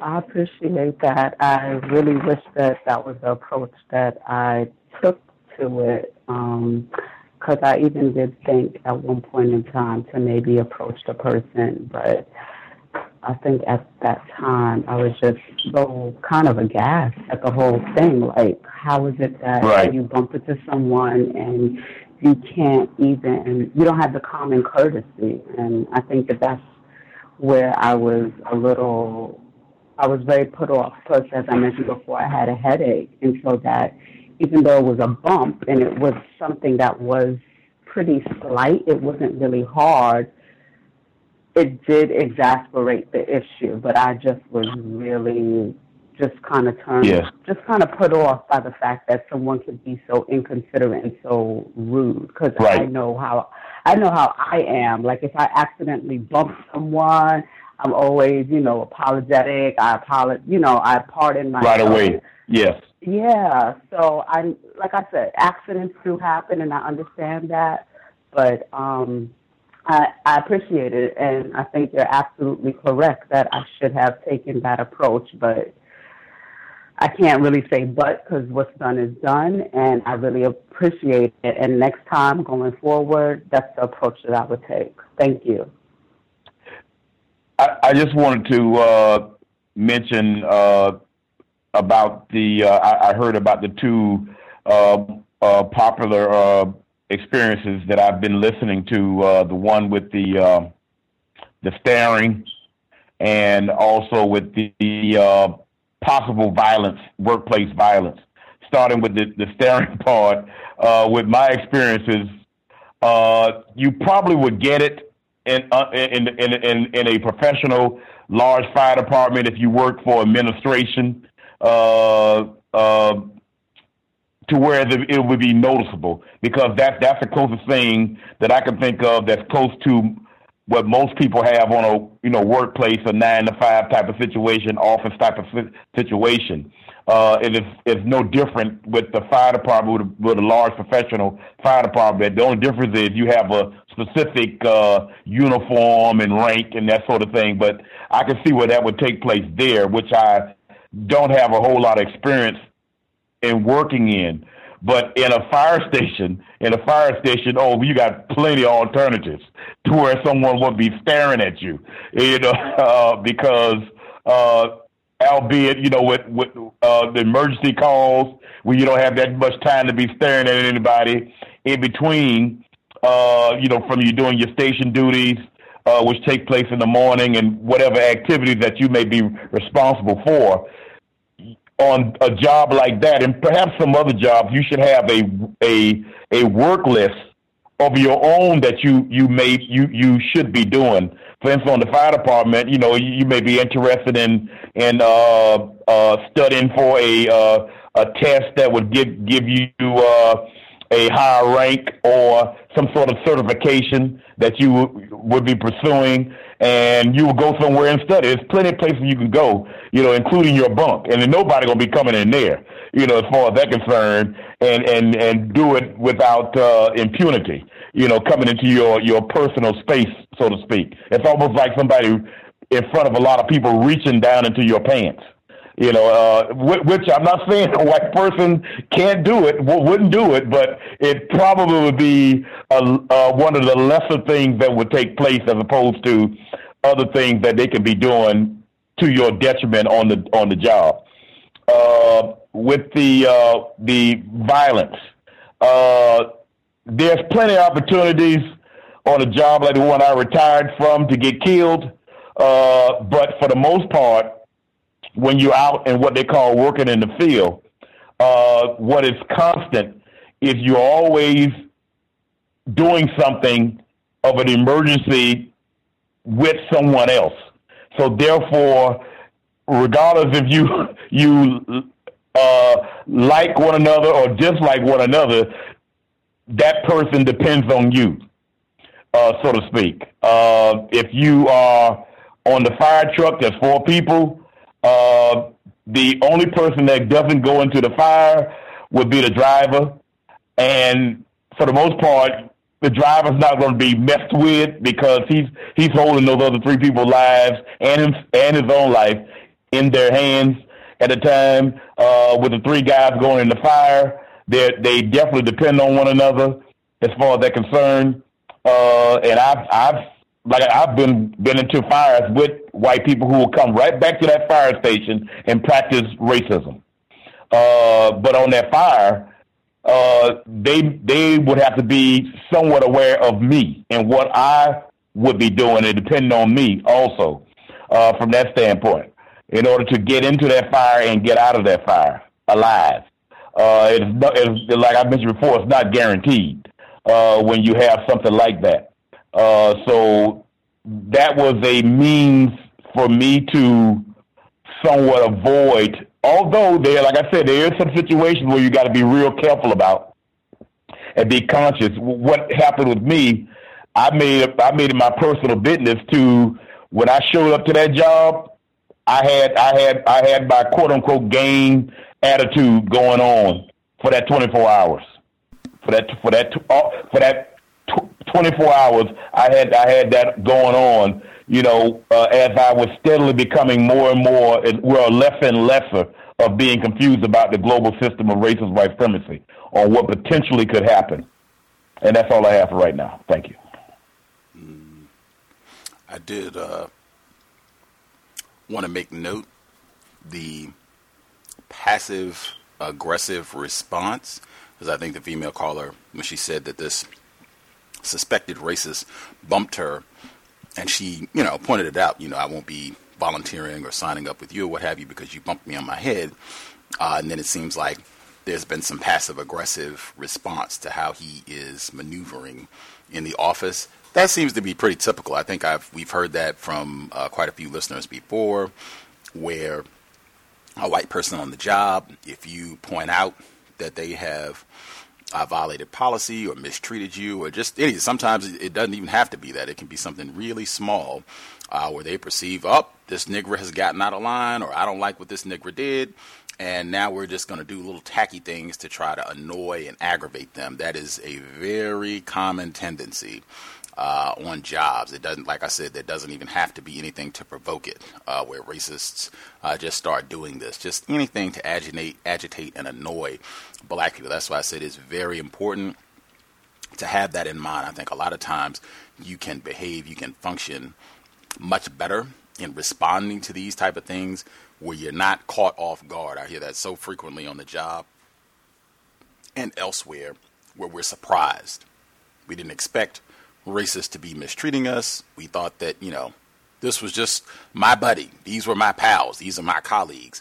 Not thinking that they are dedicated to practicing racism, white supremacy. So that's why I really try to emphasize that consistently. Even if things have been going well, if you've been on your job for a long time, a number of years, and you haven't had any instances, that's great, phenomenal. I hope it continues that way on up until you, you know, retire, until you decide you don't want to work there anymore. But I think it would be best if a system of white supremacy does exist, and I say it does, it's obvious, then we should just have that in mind up front. Uh, that you really have to be mindful, vigilant, observant, and prepared for any individual classified as white to practice racism at any time. I'm not surprised. I was expecting this. I think that'll put you in a much better frame of mind to respond to these type of incidents, to already kind of have ideas about how that's one of the purposes for this whole broadcast. Just kind of have that in mind, uh, what to say, what not to say, how we want to deal with these sort of situations, because you can pretty much bank on the fact that they are going to happen. It is just a matter of time, unfortunately. Um, there are other folks that uh, if we have not heard from you and you had, uh, go ahead. Oh, was that sorry. Roz? Was that Roz? Were you going Yes, to comment? it's Ross. Um, yeah, I did. Um, I want to comment on this, but I also have my own um, observations from work, and um, I wanted to present that too. But to speak to what um, the female caller was talking about and the firefighter in Florida, um, I agree with him that the best approach would be a direct approach. Um, I think just based on how she said she responded to it, um, I always say that white people are always psychoanalyzing us. And in that response, saying, "Hey, well, I'm not going to go out with you. You know, I guess I'm not going to be going out with you because you know you bumped me the back of my head." Even though, it, of course, if it was said to me, let's say in a job, it would just seem like something where she's telling me I did something wrong, but in a non-offensive manner. What he interpreted it as was, "Oh, this actually gets on her nerves, obviously, because she said what she said," and he used that as a means to, like you said, um, uh, perform racism in a passive aggressive manner. What I find is when I have experiences like that, it tends to be on the train um, or traveling to and from work because um, sometimes you end up sitting in the, the seat that's in the aisle and you have these white people coming through the train with their bags and they're just, you know, taking your shoulder off and you're sitting down, you're out of the aisle, nothing, no body parts exposed per se, or they're hitting you in the head. And what I do is I address it directly. And what I find is that they try to play like you don't exist. So in other words, as a black person, you are, it's like uh, Richard Wright, the invisible man. You do not exist at all. But the moment I do not move out of your way or I address you and say, um, you know, why is it you have to touch me? Then they stop and they'll apologize immediately because they knew they hit me with the bag in the first place. And just me addressing it in a serious manner makes them, and this has been my consistent experience with them every time, or even when I'm walking, they'll just like cut you off or try to walk in front of you. And, you know, and I'll just address it immediately. And once I do that, they'll, oh, oh, I'm sorry. And then they'll keep walking. So it's something that I think once you address something like that in a serious manner, even if, um, because I know you said that you had the headache prior to him hitting you, regardless of that, the fact that it agitated your headache, I would have addressed that too, because that's a potential medical situation. What if you had some potential acute um, situation and him just doing that triggered an aneurysm or something? So I would never take that as something light. I would address the medical aspect of what the person did as well.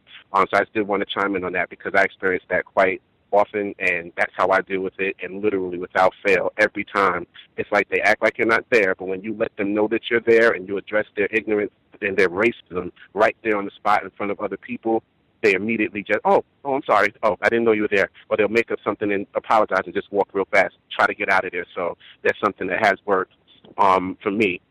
Also, to give you just an update, um, yesterday, I found out that my supervisor is leaving. She got another job. Her last day will be uh, next week, Friday. She is uh, a lesbian female. She, from what I know, she's a, she's been a phenomenal uh, supervisor to me. She's helped me quite a bit. Um, from what I know, she was promoted faster than any other person. She got promoted to a supervisor in less than two months. She also had more people that, that she groomed and prepared to take um, upper level positions and supervisory positions in other departments. They said she actually actually had more of her agents uh, promoted than any other supervisor in the company. And as the company made stupid, racist, white supremacist plantation decisions that were not positive for the people who um, basically handle the accounts every day, like myself, she's taken the brunt of a lot of things because a lot of management people have left just due to the changes that they've made and the things that they see coming down the pike that they don't want to have to deal with. And um, from when I talked to her, because actually I'd never seen a black person on that job get the get the uh, respect and send off that they did for her. Um, they had a, a meeting with all the people in the, in the department. Um, the one of the VPs of the company came down, uh, and literally it was like a big to do because she literally has kept things afloat in that department. And I think the pressure just got to be too much because of how much they were using her, and she made the proper decision to make a transition. So I was really um, happy with for her with that. And um, I'm going to be sad to see her go because now I'm going to get a, have a white female supervisor who is the original supervisor that um, I worked with when I first started working there. So she wasn't bad to work for in the past, but bottom line is I don't like working for white people and especially white females. That is the most uh, disgustingly tacky situation I could think of, but I'll work it out until I get out of there. Um, the other thing that was I found very interesting too was that I was talking to a coworker of mine, and we've had a couple of quite a few conversations about racism, white supremacy. He's a young, younger uh, black male, um, very intelligent, extremely uh, studi- uh, studious, and just understands quite a bit. And he's helped me quite a bit with um, different situations. He's uh, one of the senior reps in the job. So uh, recently, I, I talked to him about the show, and he's definitely interested in learning more about the show. And also, I've talked to him about my writing because I do quite a bit of um, counter-racist writing. I'm, I do a lot of uh, essay writing on uh, racism, African history and culture, and hip hop's connection to African history. And I gave him two essays that I, that I wrote on racism. One dealing with racism in education. So he just read it uh, between yesterday and today. So I went to see him today to get some help with the situation, and he he told me, "Hey, I just finished reading your essay. This was um it was extremely you know um constructive." He said he thought it was brilliant, and um there's a proverb, an African proverb that I learned in initiation that I used to introduce the piece, and essentially he said it made him think of a racist, racist encounter he had as a kid that's haunted him for most of his life. And I said, well, what, you know, what happened?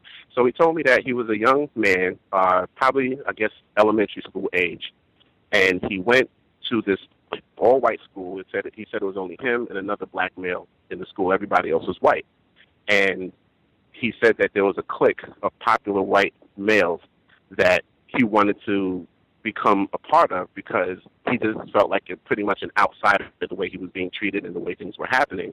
Um, so he just felt like those were the people he wanted to ingratiate himself with at that time, just to alleviate the discomfort he felt as far as being in that all white environment. So he said it was roughly maybe eight or nine young white males in this group. And he started to spend time with them or whatever, and they actually came to him and said, "Oh, um, in order to you know to join the clique, you know we have we have to put you through your paces." And essentially, all of what his paces were was hazing. He said he went through all kinds of hazing. He didn't give me any details, but he said they literally hazed him for. I think he said, uh, I think he said like week, a week or two, a week or two weeks, and he said that they recorded everything whatever they had him do, they recorded it. He gave me one instance where he said they made him spread mustard on both of his arms and run around the block, and they literally recorded all of this stuff. So he said everything they had him do, they recorded it. So he said um, a couple months down the line, after he, you know, they so-called allowed him into the group because he went through all of this hazing that they put him through. Um, a white guy said to him, "You know, you're the only person who had to go through all of this to join the group." He said, "What?" He said, "Um, he said, yeah. He said, you know, we were just, you know, messing with you and laughed it off and walked away. And he said that situation has haunted him his entire life. And he said just reading that essay, because the, the, essentially the, um, the proverb basically speaks about the conditioning of white supremacy for us to think that we're a part of the system. And then they show you what being a nigger is really about and it's just presented in a very profound way. And he said that that stood out to him because that moment flooded back to him and I, I found that to be very interesting. So I'm going to facilitate giving him information on the programs he's very interested. We talked about that, and then lastly, um, I was talking to a coworker yesterday, black male.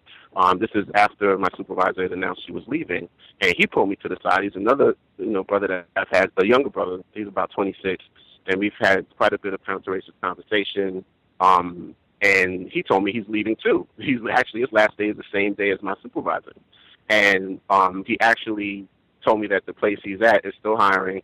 So I'm trying to see if I can facilitate transitioning because the way he described the situation, it seems to be um, decent and better than where I'm at now with good good pay. So I said, okay, I'm going to look into that. So I started facilitating the process. I'll let you know about that. And um, then I have another black male who's a supervisor who also is dealing with another company that wants him to build his own team if he takes the position. And I'm one of the people that he's looking to because of the quality of my work to reach out to, as well as other people in our job here that um he can bring along if this thing works out the way he's hoping that it does. So that's my update, and those are my workplace racism experiences. Thank you for um, taking my call. Nice, nice. Reading and writing more important than watching television. Uh, Sounds like even some black people looking out for one another in the area of labor uh, to improve their employment situation. That is always good thing. Grand, grand to hear. Um, did I made the same uh, error? I was listening to the archives and I referenced Invisible Man, one of my favorite books uh, all time. We've discussed it on the program before, and I said Langston Hughes for some odd reason. That's uh, Ralph Ellison. Don't know why uh, Oh yeah, my bad. I said Richard Wright, didn't I? my bad. I've been in the same boat, sir. Uh, oh yeah, one more one more thing too. I remember um, just to t- touch base on. Um, I brought up the situation with the um, black female whose daughter was pregnant, and she was trying to uh, facilitate looking at what they wanted to do moving forward. Um, I happened to call her back actually um, this past Monday just to check on her, see how she was doing and whatnot. And her response was just utter shock, but positive shock she didn't expect me to call back, but I just I said, hey, I just want to touch base. I want to make sure everything's okay. Did you get all the help that you needed? Was there anything else that I could do to help facilitate, you know, this request, or did you have any other requests? And she said no, but she was just so thankful because of the, the attention to detail that I even thought of her on the level to say, hey, let me just reach back out and just make sure everything is okay with you. And if if that you know if that is okay, um, if there's anything else that I can help you with, I knew the situation was kind of touchy for her. So I just wanted to say again, um, you know, we just never know the impact we can have on the lives of other black people just by being concerned and just, um, you know, just reaching out and showing that you care in some form or fashion. Thank you so much, and I'm sorry for um, chiming in again, Gus. I'll my line. Ashe, Ashe. A little black self-respect. Helping out other black people. Outstanding. Outstanding. Uh, we have other folks uh, who had commentary they wanted to share, either comments on what you have heard thus far, or if you have your own situation to touch on. Again, no spectators. Uh, we have a lot more folks listening than commenting. So if you have workplace situations, uh, past or current observations, feel free to share. And certainly, if you have figured out some strategies that work for neutralizing racist activity on the job or even conflict with other non white people in the job, because I know that's a regular problem as well, definitely chime in. The number 641 715 3640, and the code is 564 943 pound. Uh, make sure I acknowledge Mr. Edward Williams listening in uh, as well, founder counter-racism.com, counter-racism.com. Excellent counter-racist material there as well. Uh, been a guest on the program. We've discussed his book, which has a lot of suggestions for dealing with workplace racism. Uh, other folks uh, who chimed in, uh, if you all have commentary you need to share, feel free. May I be heard? Yes, sir. Yes, thank you, sir. Uh, greetings to Gus, the host, the listeners, and callers. I had a, few observations from the past week. Um, uh, first and foremost, we had a meeting about a week or two ago. Yeah, about a week or two ago, where um, I, I noticed something was uh, a bit different about this meeting because, like a lot of the um, most powerful people in the office weren't really present. I guess they were off doing other more important things abroad the office. And the uh, I guess the next um, mo- most powerful person there, uh, the personnel person that was there, she was I guess presiding over the meeting, and she was just getting a bunch of the uh, milestones and the the usual uh, repertoire of the meeting out the way. And you know she she mentioned my name and mentioned that uh, that I had been transferred to another department. I guess just to add some uh, office news in there. So you know I raised my hand to you know recognize myself and all of that. And you know after that it was just this this silence, you know, and I just felt this this sense of anxiety, you know. And like I, I wanted to say that because the, the illustrate a point about these environments when you have uh, a mixture of uh, um, a, a, large uh, white presence with a a smaller non-white uh, presence mixed within that, and you have a bunch of people like standing next to each other, you know. And you know, this lady she says says, "Man, you know why why is everybody so quiet?" You know, and I've been there like over like five and a half years, you know, and I never heard her say that she's like, why is everybody so quiet? And then one of the supervisors, she just says, oh, you know, it's been a, a long week. And then she just says, oh, well, let's everybody just clap because it's been a long week. So just, it's, it's like tacky. Like that's, that's what I thought about the three T's. And, you know, the people, like I said, the tension uh, around the area, you could just feel it, if I could just use that term and you know the people not really liking each other and all of that, which is natural under these conditions. But you know everybody is just just uh, very silent, very quiet, and the uh, white male supervisor he just comes out and says, "Oh, you know you can go to." he he just started just coming up with this humorous talk, you know, a bunch of rhetoric like empty, you know, empty language you can go to such and such dot com and sign up. He said his name dot com. And everybody just starts this this phony laughter.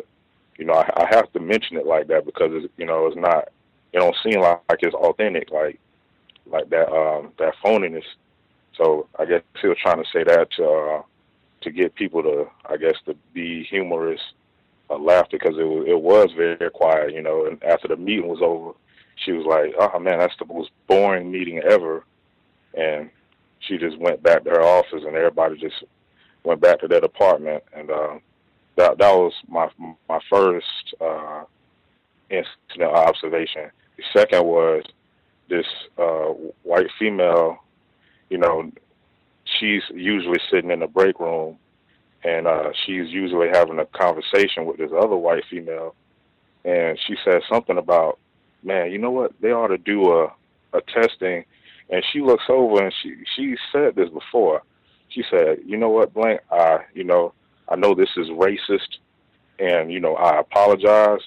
So but she says, uh, you know what? They ought to do some kind of testing about birth control, about who are the recipients of birth control by race. So she didn't really go into detail about that, and nobody said nothing. So I guess she was just saying that just to get a response, you know. So I don't know if anybody's ever dealt with when somebody like preface a statement like that and you know try to apologize. Like that's just showing, in my opinion, that you can't really be ignorant or you don't have no knowledge about what you're thinking. You know, you had to think that before you said it. So that was, that was the second one, and the third was this uh, another white female that I have been in this new department with, and there's two other black females. Like she came back from lunch break, and she was saying like how she had just seen a whole bunch of police cars at a Taco Bell she got food from, and I guess she knew this black male that was working there, and he was outside like standing out there with his arms his arms folded, and she told me that uh he was working in there, and a black female came in there to order food, and they uh a, a white man was standing behind her, suspect a race so- soldier, and I guess you know he got irritable, and he became angry with the black female, and he said, you know, hurry up, you black, B I T C H. Now this this is what she told she told me, and uh, and she says that this black male, you know, he he walked up to the guy, you know, and he started, you know, having a choice of words with him, and this guy he calls the uh, the police, you know, law enforcement, and she told me it was five squad cars for one person,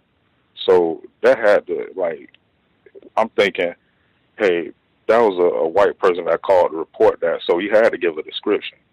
So based on that, they sent five officers there, five squad cars for one person. So she was saying like, yeah, you know, he's real cool, you know, yeah, he's a thug and all of that, but yeah, he's really cool. So I guess uh, that that was an example of black self-respect, but I think she, you know, using that cold word thug, she pretty much revealed her own racism. So um, other than that, that's pretty much all I have this week. Thank you. Hmm. That is uh, that is fascinating. Um, on the the first situation with the meeting, and you know, I guess people not talking and that being a problem, that seems to pop up all the time uh, for workplace racism. Uh, people are being quiet. I think that was even in the the written statement uh, where the doctor, the black female, wrote in where people were being quiet on the job, and you know, someone said, "Oh my gosh, maybe someone is going to get fired today." Uh, with just an interesting observation, uh, where that seems to be one of the few times where if it's quiet, that is a problem. We need to get people talking, even if they're talking about nonsense, uh, just you know, bringing up silly stuff, making up websites and what have you. That's that's better than people just being quiet. I think you'd even said before uh, on the job where you had asked where they were having another one of these meetings, and you asked, "Well, uh, are we going to be doing anything constructive?" Uh, and the immediate response was, "No."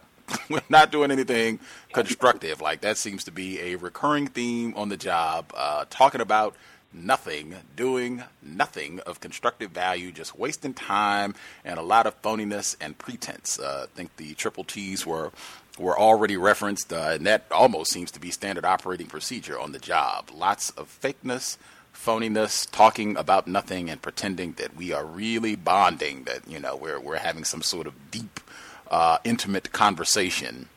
Um, with the the sec, or even before that, with the the situation about the, uh, I guess it was a, a, suspected racist white female, where she was saying, uh, I guess she prefaced it by saying that she she knew what she was about to say was racist, and then she went ahead with her her commentary about um, they should have some sort of, I guess, testing about birth control uh, and doing it by race. Uh, and I certainly am always of the opinion, hey, you don't have to say anything uh, on the job. Sometimes uh, that is the best route to go. Nothing need be said. If you want to document exactly what was said, date, time, all of that, that's fine too.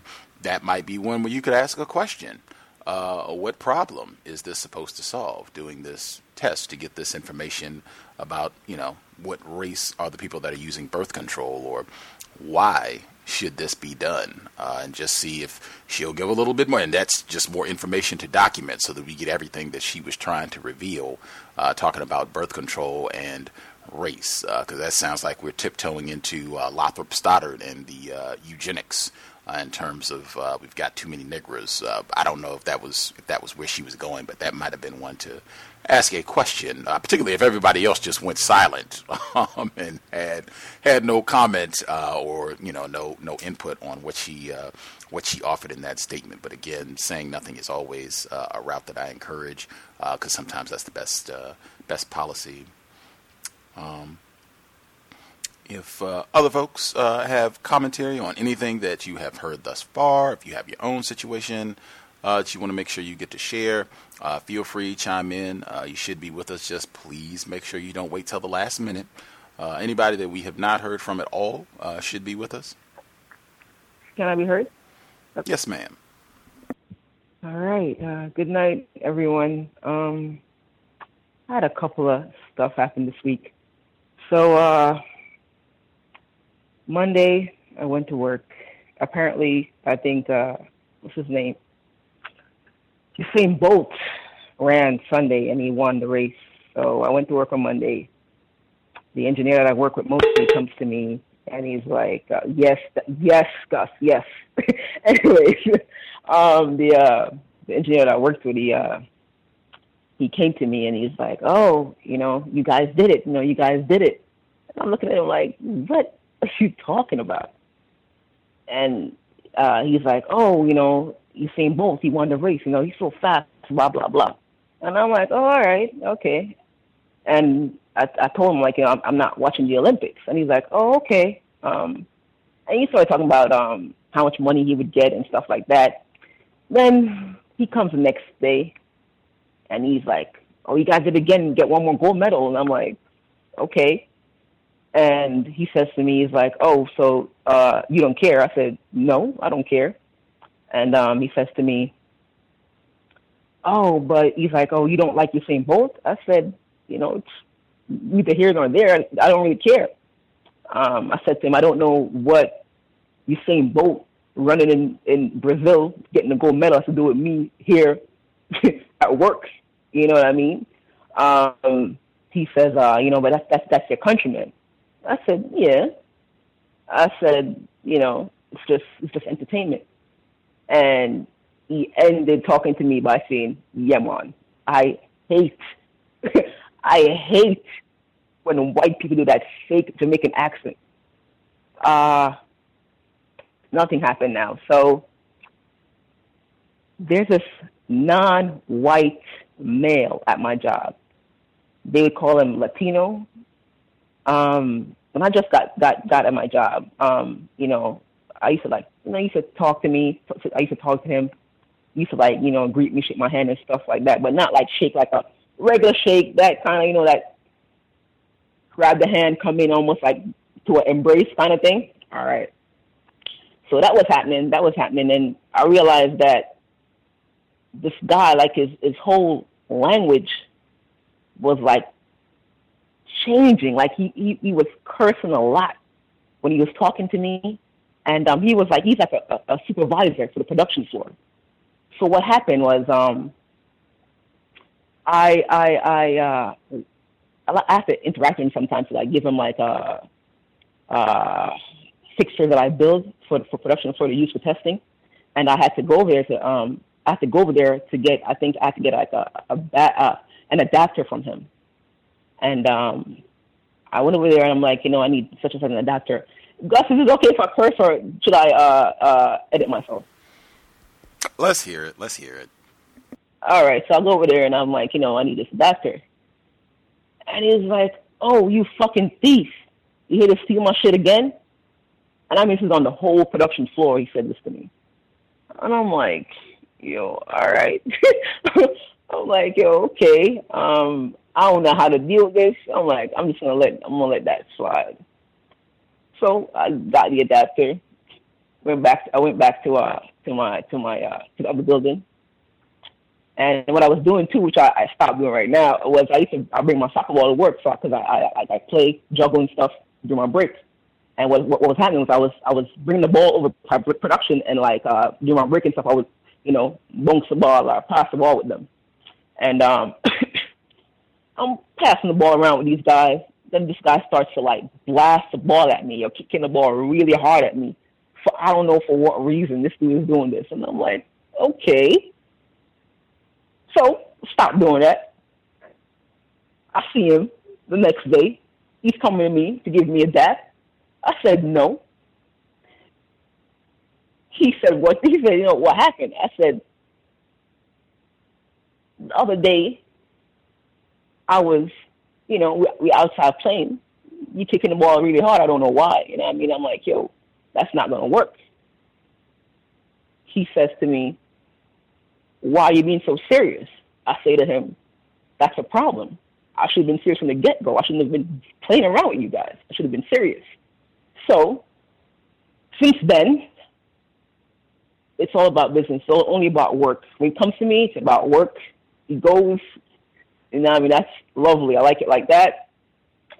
Uh, what else? And uh, one more, one more, one more guy again. The Yemen thing. Uh, so I'm with this this this engineer.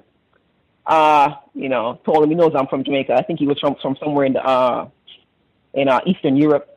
I'm talking to him. He say, know, he's been to Jamaica and stuff like that. I'm there. He says, yeah, man. I said to him, I said, I know you've been to Jamaica. I said, you say you've been to Jamaica. I said, you, know, I know you don't hear anybody in Jamaica talking like that. Why are you talking like that? He says to me, oh, uh, yeah, I don't hear them talking like that. But, um, you know, when I, when I'm in the hotel, I think the uh the uh I guess people who like clean the room and stuff. Oh, I think they're trying to put on and, and they and they and they talk like that. I think they're trying to put on and he goes into another thing talking about the uh the origin of the word man and just some some other stuff. And some other stuff. And I just sort of has in, practice, in practicing racism trying to switch it up because he know he knows nobody talks that in Jamaica. That, that's just like white people garbage that they, they, they push on TV and stuff like that. And my last story, this happened today. So I'm at work today. I um I'm charging this battery and I have to make a graph for the battery. So the engineer comes and I'm showing him the data for the graph and stuff and I'm like, you know, I'm saying to him, you know, this this data that you're looking at, it's redacted, you know, it's not it's not um it's not the original. And um he says to me, redacted. He's like, redacted, like he's like, what does that word mean? And he's like, spell it. he said, what does that word mean? Spell it. I don't you know, I'm explaining myself, I spell the word. And then he Googles it. He Googles it in front of me and he's like, oh, it's a word. I'm saying, I'm like, yeah, yeah. I'm like, yo, yeah, it's a word. He's like, oh, I learned something today. And um, that's it. Thank you for letting me share. Wow. wow. Wow that is uh, such a bounty of uh, racist workplace experiences. I can't say with the with the ball situation. I'll just comment real quick. The ball situation and the, the profanities. The ball situation first. I can even give a personal Gus T. Renegade workplace anecdote. I think I've shared this before, but it might have been a minute, so maybe you know newer listeners might not have heard it. Um, that playing around, uh, balls, games, stuff on the job, man, I discourage that, you know, mightily. Uh, nothing good can happen there. I remember this was years ago before the cows existed. I hadn't, you know, didn't know about Mr. Fuller's work. Super confused. We were on the job in training, no less. Hadn't even officially started the job. So we're in orientation, and they had. Uh, they had like lots of games and stuff. Uh, we were working with children, so uh, the children were not there, obviously, in the training, but still, they had lots of uh, toys, games, balls, stuff like that uh, at the facility. So this was in the morning before we started the training. It was maybe 10 minutes before we all got started. So we're just, people are just sitting around. Some people are eating breakfast, talking, whatever. A group of us, we're kind of over to the side because this is a very large room. And they have uh, like a soft, uh, some of the Nerf footballs that are not as hard as the ones that you typically play with outside. So we're just throwing it around in the building, messing around, waiting to get started. The suspected racist who is in charge of the training, this, this is like a, hmm, I put him in his 50s, 50 year old white guy. He joins our little group of people that are throwing this ball around. So I throw it, and then someone comes over to talk to me. So I kind of pull myself away from the group to talk to this person. Uh, so I'm clear. I'm not looking at them. I'm not. I don't have my hands up or anything. I'm not participating in the throwing anymore at all because now I'm turning. I'm talking to this person.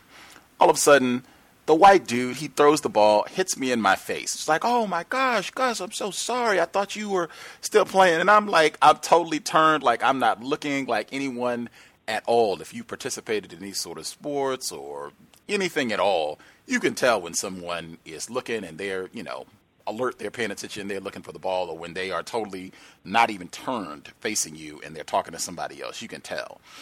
Uh, and even at that time, being super confused and the whole nine, I felt like this guy did this on purpose. I don't think this was an accident. I think he deliberately just wanted to hit me with the ball. And then he came and apologized and, oh, I'm so sorry. We were doing that this morning. I apologize. That was really messed up of me. I should have paid uh, better attention. I'm so sorry. And I learned my lesson from that point forward. Like, do not, I do not participate in any of that sort of thing. I feel like it's just inviting tackiness, whether they start throwing the ball in your direction really hard or they have a whoops, I thought you were paying attention type moment, any of that. Even later on the same job, they had, uh, during the summer, like right now, they had like a faculty uh, cookout get together type thing that was during work hours. So it was like mandatory that you go for at least, you know, a limited amount of time. And they started playing basketball. I'm not playing at all. I'm not shooting a free throw. I'm going to be sitting right on the sideline until it's time to go. And I'm not even sitting close on the sideline because you can still have those whoops, sorry, and you get hit even if you're sitting in the stands. So I discourage all of that. It's just uh, we did not come to work to play soccer unless you are Michael Jordan or LeBron James, where that's your job, Serena Williams is to come and play tennis or whatever you're doing. We came to do a particular job, not to play ball. That would be my recommendation for the job. With the profanities, that's the sort of thing, and I think Mr. Williams has talked about this before in terms of is this how we talk to everybody? So if the president of the company comes in, that's how we're going to talk to him. Hey, MF, what are you doing? Talking to the person. That's the same way. If we're not going to talk to everybody like that, then why are you talking to me like that? That's when I would try and document. Like, if you got that uh, device that I mentioned at the beginning, where you can tap to get a recording uh, of that or write it down immediately. What did you just say? And write that down. You can get them to sign it. Is this what you just said?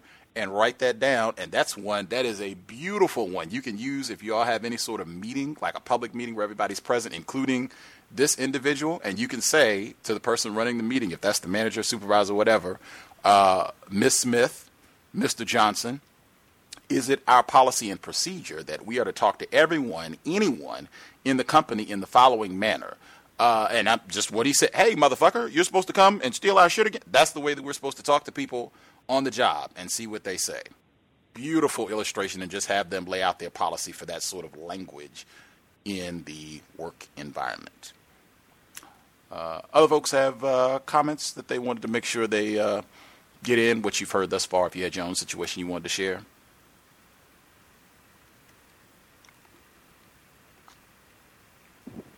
Hey, Gus. Yes, sir. I don't know if you heard. Um, I'll just that's one. This I'll be really brief. Um, what the previous caller was just talking about really um is interesting because um I've I've discussed the fact that I'm of Caribbean descent. So usually when I'm talking to anybody in my family, it's like an automatic reflex that I start speaking in Trinidadian patois. And um, on a couple of occasions on previous shows, this is many years ago, where I would be talking to my mom or something, she would call me, and I would just, you know, immediately just start talking to her. And white people had never heard me talk like that. So hearing me speak like this, they couldn't imagine me talking like that. So all of a sudden they're tuning in to what I'm saying. They couldn't really understand what I was saying, but they were still tuning into it. So after I get off the phone, you know, ask me ask me a question. So I said, Yeah, I'm a Caribbean descent, blah blah blah, whatever.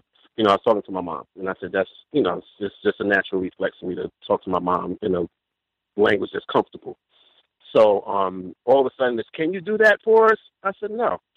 I'm not this is not you know, any sort of acting gig where I'm going to just give you the satisfaction, or like like the female was saying, where they're going to come around, hey man, or whatever the case may be. Because half the time too, I've had them say, and I've, I've experienced this too, where anyone from the Caribbean is automatically Jamaican, no matter what island you're from. If you're not the Spanish, if you're an English-speaking Caribbean person, they will automatically just classify you as Jamaican.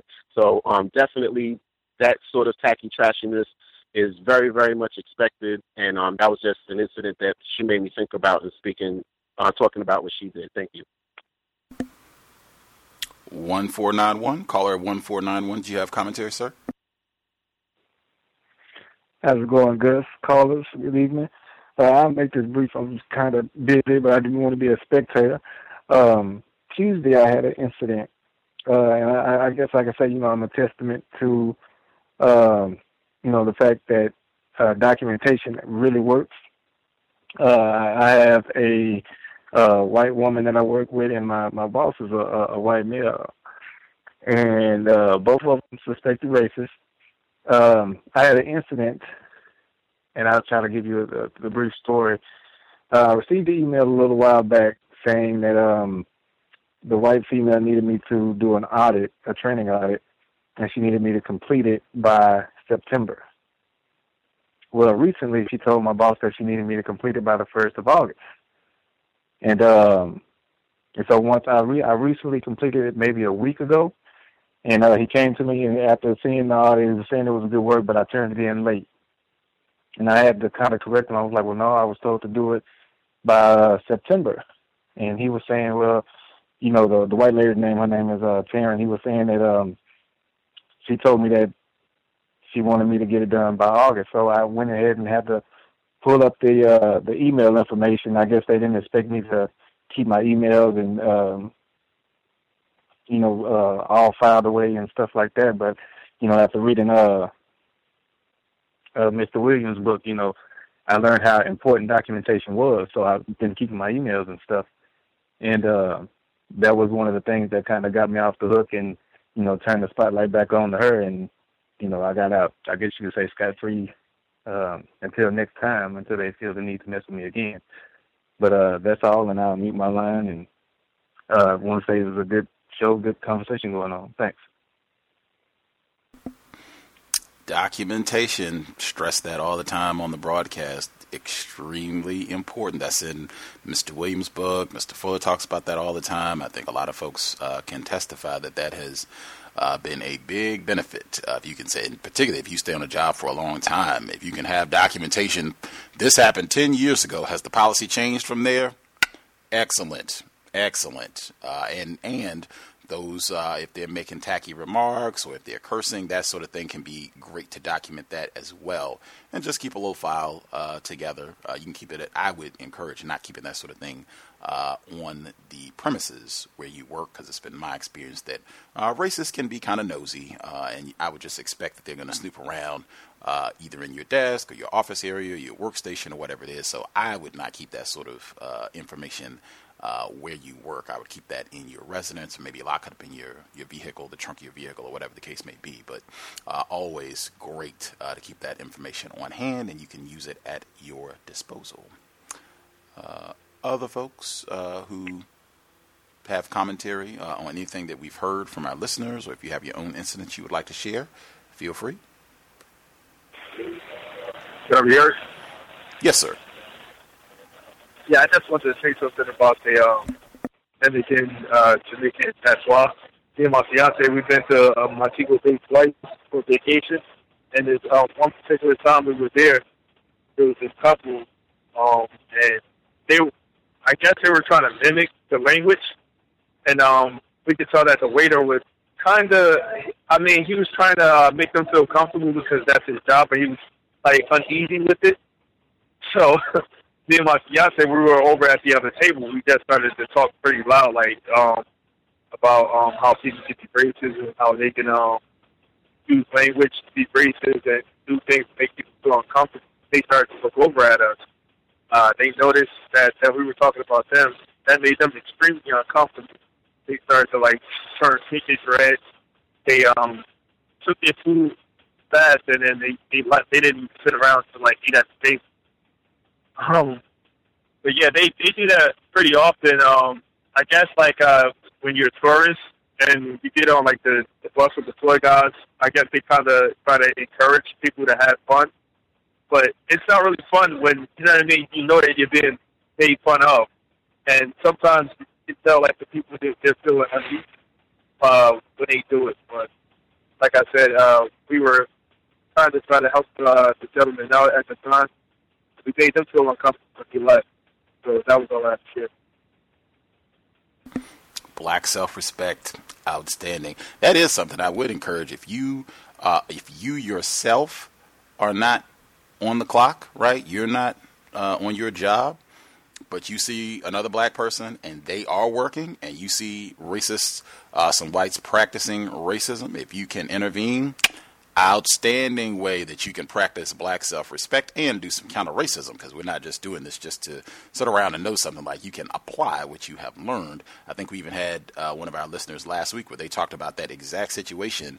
Uh, they were not on the job but they saw a black person uh, he was a barista and uh, some tacky white woman was there and being really rude and went and tried to report him to the manager and they intervened uh, and called out what this uh, suspected racist white woman was doing and uh, told the manager to try to help that black person out uh, who's on their job. Uh, that is outstanding. So I would say even be on the lookout if you can uh, when you are not on the job, if you're just out and about, if you're doing whatever you're doing, and you see a black person who is working and they're being mistreated, if you can find a way to intervene, if you can report it or whatever the case may be, beautiful, beautiful opportunity for black self respect uh, and an opportunity to practice your codification counter racism. Uh, other folks have commentary they want to make sure uh, they get in. Feel free.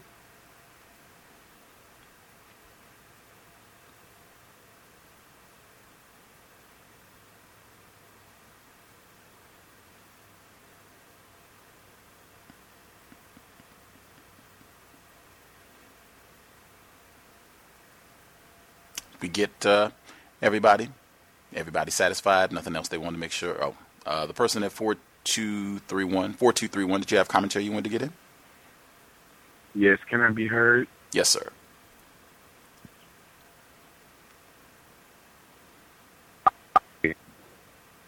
Oh, excuse me. Uh, peace to the callers, to the host, and to the platform. And uh, for my workplace racism, I would I want to just talk about uh like weekly they have like the walkthrough of a um like a Catholic type person. And um you know maybe they're there to help you but like if they feel like you know you're a threat or something like that or whatever you talking to them about you know they'll turn you in or something like that and they can't really help you with you know major life issues but they walk around and kind of patrol the people you know. To me it seems like you know i, I view that as an act of racism white supremacy because i could just see that happening on the plantation or currently happening on the plantation where like I'm at work and you know just trying to do my job and you know here comes the you know the Catholic you know person you know like you know look at all these heathens or you know stuff like that. And that's just like you know something I was thinking. But another thing also is like the color code that we have at our job. Like we wear like um hard hats. And you would think that the if you're a white hat, you would be at the top of the scale, but they actually use the colors where the white, you know, is at the bottom, and then, you know, if you got a real high skill job, allegedly, then you got a black hat, and then like all of the other uh colored hats and stuff, and I just seen that as, you know, being significant to the system of racism, white supremacy, like, you know, looking at it both ways, like, you know, let's look at it with the white on the top and, you know, do the color scheme down and then let's look at it from the opposite And that's all I wanted to share.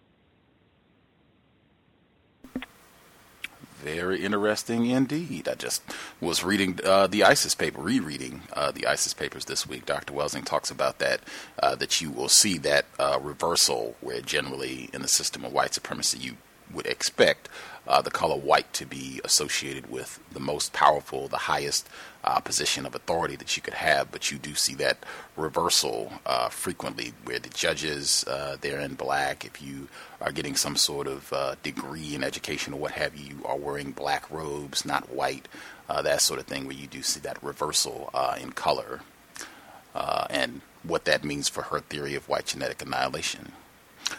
Uh, other folks uh, have commentary they wanted to make sure they uh, get in. Uh, the caller, I guess you're on the vote line. Did you have commentary you wanted to share, sir? Yes, I do. Good evening to everyone. Um, a little bit more volume, please. Speak up.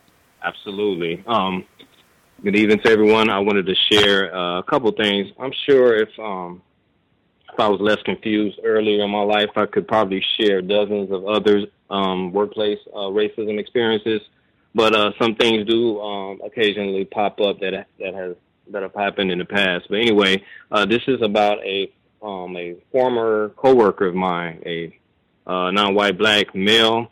Uh, he was um, due to get some um, disciplinary actions um, against him by you know some senior. Uh, again, I'm a military guy, so there was a uh, white um, manager um, that was really, you know, trying to get this uh, black male in trouble just for very, very minor things, very minor things. So he managed to uh, get this uh, black male to go to a uh, a disciplinary review board um, with other, uh, I guess, managers from um, other uh, different workplaces, and they all just kind of sit around and you know, I guess uh, ask this uh, black male questions and determine if um, they're gonna continue onward or continue forward with uh, with further uh, disciplinary actions.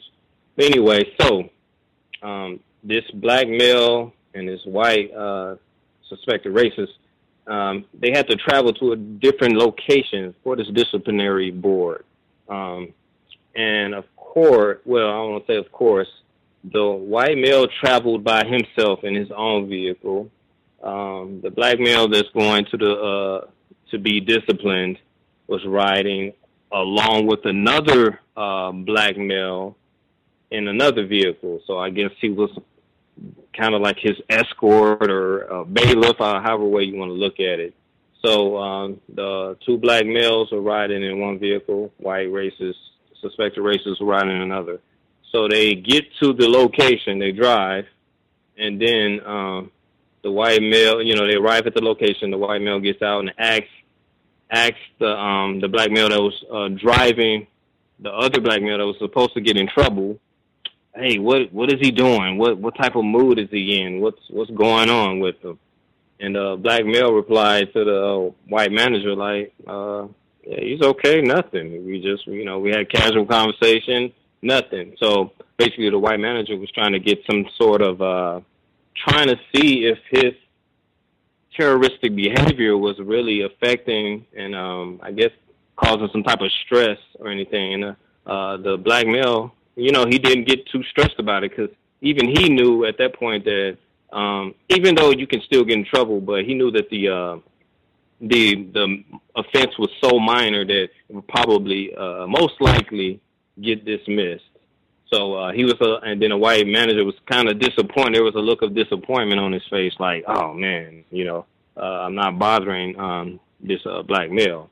And then so, and also, so he started having a conversation with the um, black male that's supposed to be getting this uh, disciplinary action.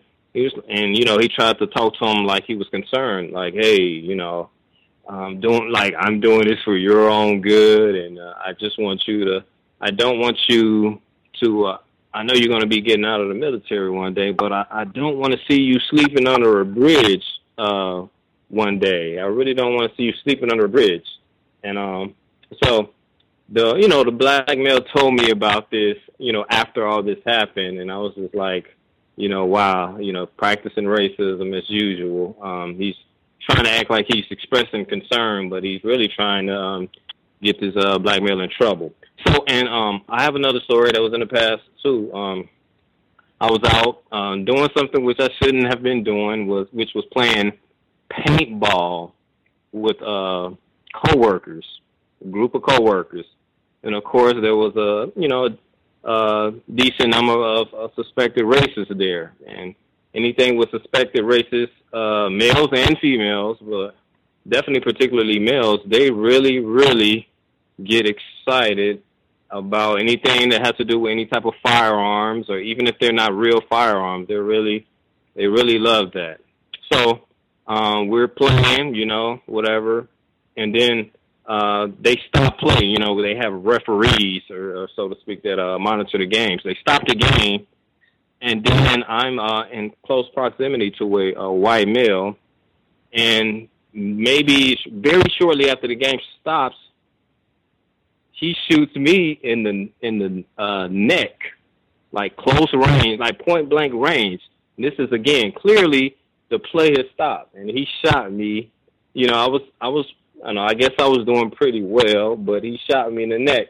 And um, I always and that you know your story, the uh, female story about the soccer, and even your um story, Gus reminded me of this. And I even at that point I was a lot more confused, but I always felt like this uh, suspected racist just had to take a cheap shot at me, you know, and then I think they're always trying to see again if you're gonna, you know, quote unquote chimp out or you know act like a, you know, a nigger or anything, just act crazy or something. So they do anything that they can do to terrorize you uh, at all levels. It doesn't matter what you're doing; they're going to be um, trying to be terroristic uh, when they're doing it.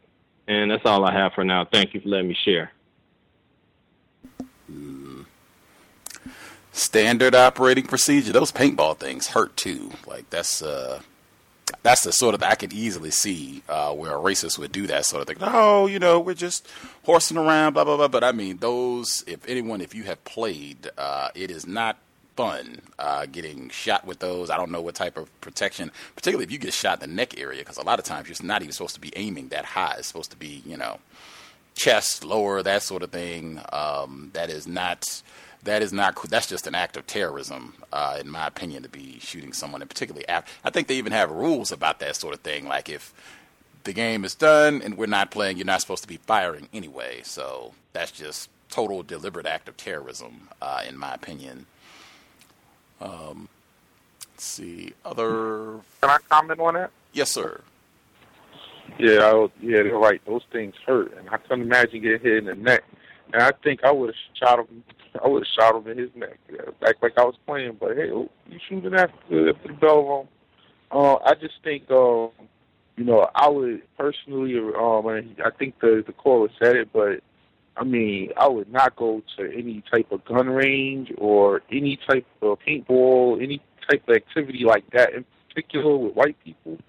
Because, um, you know, next thing you know, you could have like a one of them turn into Dick Cheney and they pulled out their real gun by accident and shot you. And, oh, I thought it was my paintball gun. I just don't trust them. And, um, I just feel like um, that was done intentional, and um, you had the right to intentionally shoot him back in his neck because that hurt. I I have a comment. Yes, sir. Yeah, I, I, I appreciate the the uh, caller's uh, honesty uh, to uh, state that uh, his uh, presence was reg- regrettable because it, you know when all of us at one point in time, you know, have uh, different levels of uh, understanding of the system of racist white supremacy and and uh, you know to to mention about your your uh, your past or even present uh, incorrections uh, and work towards becoming codified is is it, it helps it helps others as well as yourself. I myself. Uh, used to have the thought uh, because the police department, uh, quote unquote, police department, law enforcement actually, um, uh, had had uh, uh, full padded, football games that they would play. And the fire department also thought about it. Now, my myself, I I, I I wouldn't say I was the best football player to ever live, but I, I was good enough to play college football.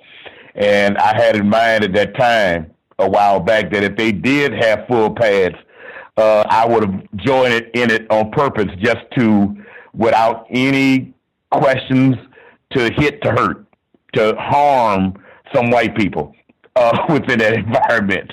Uh, but uh, you know, as as you last mentioned, as you get older, you uh, you learn that the, it's best to uh, stay away from uh, anything that has to do with uh, outside of the job with white people.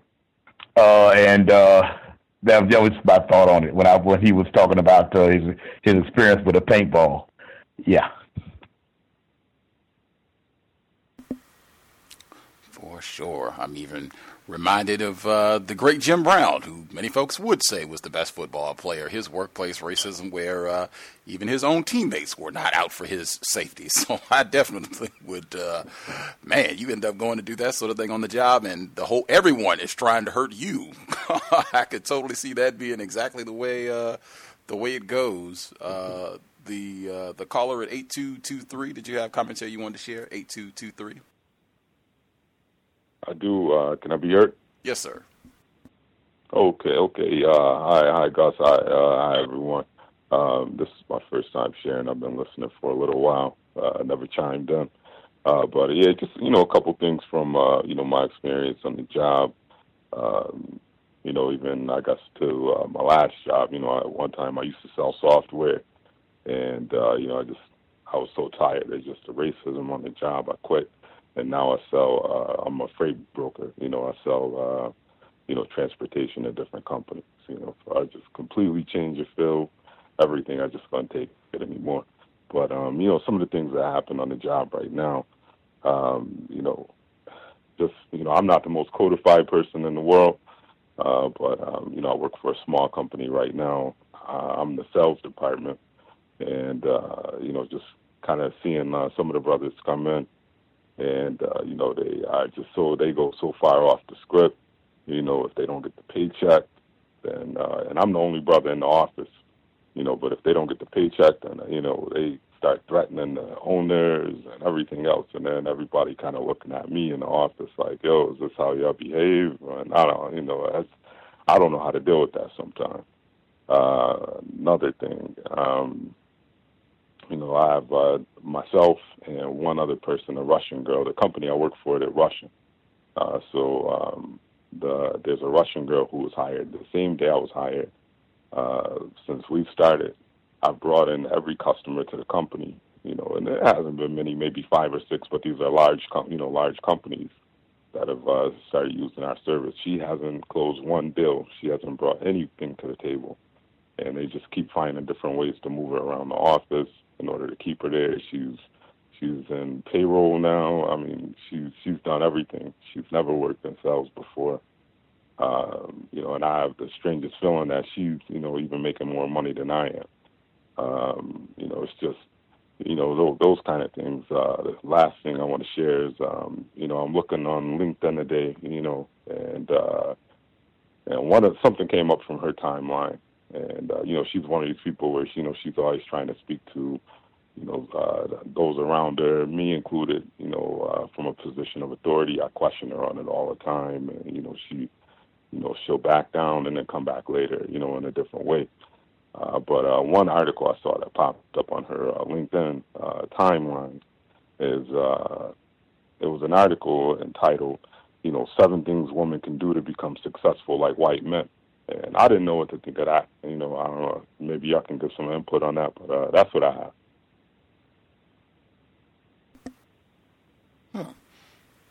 That is interesting. I would, uh, I'd have to see the article uh, to give a a comment, but uh, just my interpretation that would, uh, in the system of racism, white supremacy, white men, white females, they are uh, equal partners in dominating. They have arguments, disagreements uh, about distributing that power from time to time, uh, but I would assume I would just decode the title, having not read it, as uh, racist woman uh, looking to be just as powerful, just as manipulative, just as conniving uh, in a system of racism, white supremacy. Um, I'd have to check the article out to get get a few more details, and I would totally assume that that white woman, regardless if she she could even cause them to lose some customers, that she is probably making more money than you, and that they will have way more patience with her than they would with you or any other non-white person uh, on the job, regardless of your performance and how many contracts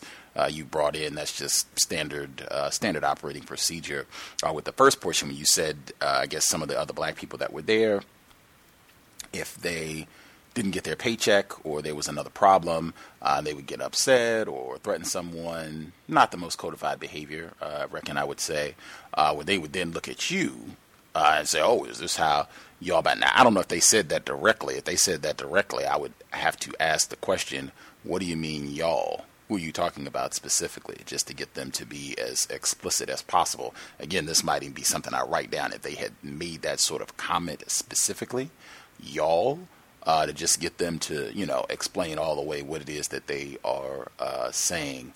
Uh, I will take this moment again to say I know for some people, they would make an effort to try to reach out to some of these other victims of racism to try to uh, encourage them to be a bit more codified in terms of how they handle these situations if there is a problem so that they can get the problem resolved in the best possible way without creating new problems. I also know that we have a sizable chunk of listeners who take the opposite view that they're not going to intervene at all, that we are all united independent, and yes, these might be victims of racism, but there can be a lot of conflict. Generally, there often is a lot of conflict amongst other victims of racism on the job, so they're not going to intervene at all. Uh, you know, you make whatever defi- uh, decision that you think is best for you, whichever choice you think is most logical for you. Uh, but I do think that that happens on a regular basis in terms of other victims on the ra- of other victims of racism on the job. If they do something and whites are displeased with what they did, then they will apply that to you or try to get you to comment on it that sort of thing, I would definitely make it a part of your code that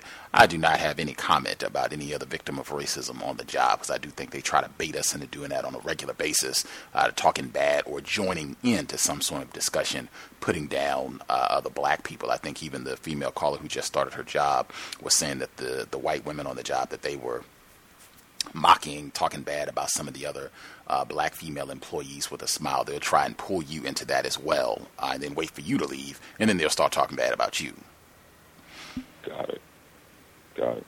Yeah, and I do my best to, you know, uh, you know, I I never comment. You know, whenever they have anything to say about the people who come in and they have problems, if they abandon trucks, whatever it is, I do my best to just keep my mouth closed. If I have to put my headphones on and just do something else altogether, you know, I do, I I go about my you know my my uh, day to just avoid them and you know minimize you know contact as much as possible with the people in that office. So, know. Smart decision. Smart decision.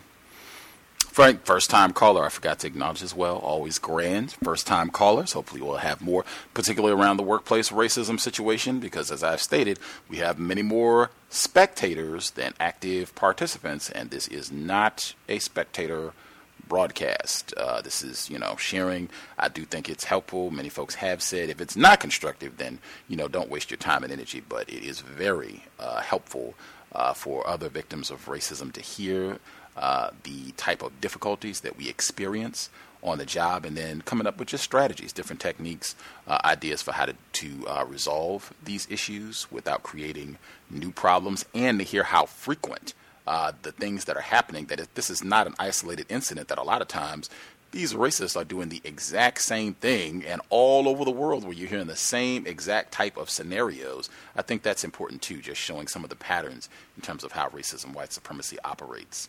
Uh, we have uh, roughly 10 minutes. Uh, folks have anything else they want to get in? Last 10 minutes, commentary on what we've heard, or if you have your own things, situations you want to make sure you get in. Yeah, to the gentleman who called in and said that um, the white female said she didn't mean to be racist, but um, she wished that she could stop some people from having kids. And um, I think that my response to her would have been, you know, I agree. So what people are you talking about stopping having kids? Cause I'm I'm sitting here with just thinking like I wonder who she was talking about. You know, and I think that that definitely would have been my next question to her. Um, that that's all I have. Thank you for the show tonight, Gus. Hey, I just wanted to chime in um, to the the um, black male who was shot in the neck with the paintball gun. I don't know how you were able to keep your composure, but it's a good thing that you did. Um, it made me think because um, Thomas and I were talking about looking into uh, like firearms stuff like that, as far as looking into learning about them and how they work and and being taught. And I was thinking the same thing. I'm not going to any gun range with Chris Kyle, you know, standing in the next booth ready to blow my head off, and I don't know he's doing that. So I just something prompted me to look online, and I was able to find um, an the African American. Um, it's an African American nationwide gun club. So they are out there, and I believe they have chapters all over the place. Um, so definitely, it's something I just wanted to put out there if anyone else was interested in that and wanted to um, learn more about firearm safety and, and, and just how to protect yourself in that manner. Um, they, there are organizations run by and for black people specifically to learn about gun safety and things of that nature. So I just wanted to chime in with that. He made me think about that with that situation. Thank you. I wanted to um, pose a question for people, um, especially on um, social media particularly Facebook. Um, I don't interact on it very much, but I see some of my, you know, mostly my some of my former coworkers now, and of course, I know you you're not supposed to just accuse someone of being racist, but I see, you know, there's a lot of, uh, I don't know, just questionable, uh, suspected racist um, comments that are put on Facebook and um and I, I think that I want to. Sometimes I think, hey, let me just delete these people off of there, but I actually keep them on there just to. I want to kind of monitor them and just see what the latest racist rhetoric is. But um, but I've been tempted maybe just a couple of times to like you know do a print screen or just take a a, a copy of their comment and and actually try to get these people re- reprimanded. But I just, I think I, I thought against it because I think I'd probably be wasting my time because again, you know, it's kind of very, very hard to prove someone's racist, but there's definitely some comments that I see and it's just, I'm like, man, I really, I want something to happen to these people, but you know, I'm just wondering what what do people think? Again, no one's just saying, "Oh, I'm gonna kill these niggers" or anything like that. But it's just like, you know, their their usual code, um, coded language that they use. So, thank you if anyone does have any type of suggestions for that.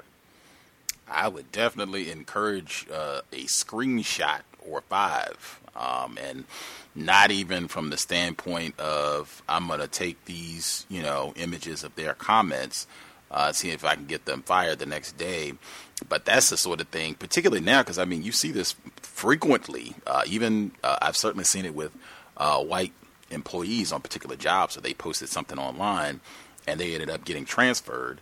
Uh, but even some students who have gotten uh, in trouble for this sort of thing, I would screenshot it and save it. That way, if things do become an issue on the job down the line, that can just be additional ammunition where if they did something on the job or if they did several things where there's been a pattern of incorrect behavior or if, even if we're talking about they've been doing uh, blatant explicitly things that could be classified as acts of racism and then you have these comments in addition to that where you can show a long running pattern of racist conduct racist speech uh, with regards to an employee, I think that could really strengthen your case. So even if it's not, I don't know if I would I don't know if I would strategically look at from the perspective of I'm trying to get this fi- uh, this person uh, fired like right now, uh, this week or what have you. I'm going to take their screenshots and go in and see if I can get them some sort of punitive action taken on these comments that they've made online. I would certainly uh, squirrel that away, screenshot, boom, boom, boom, screenshot, screenshot,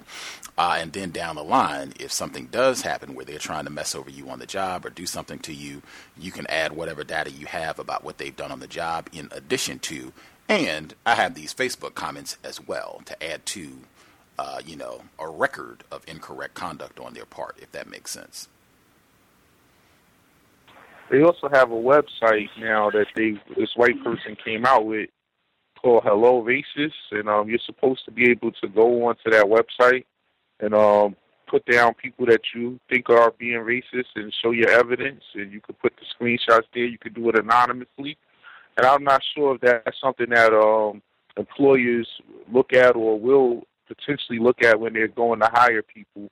But with the way that they're cracking down on um, the racist rhetoric in social media, um, I think that they, it, it is something that can potentially harm them in the future. Um, not, um, I have to look into that website, but they do have one. I remember reading an article about it a couple of weeks ago.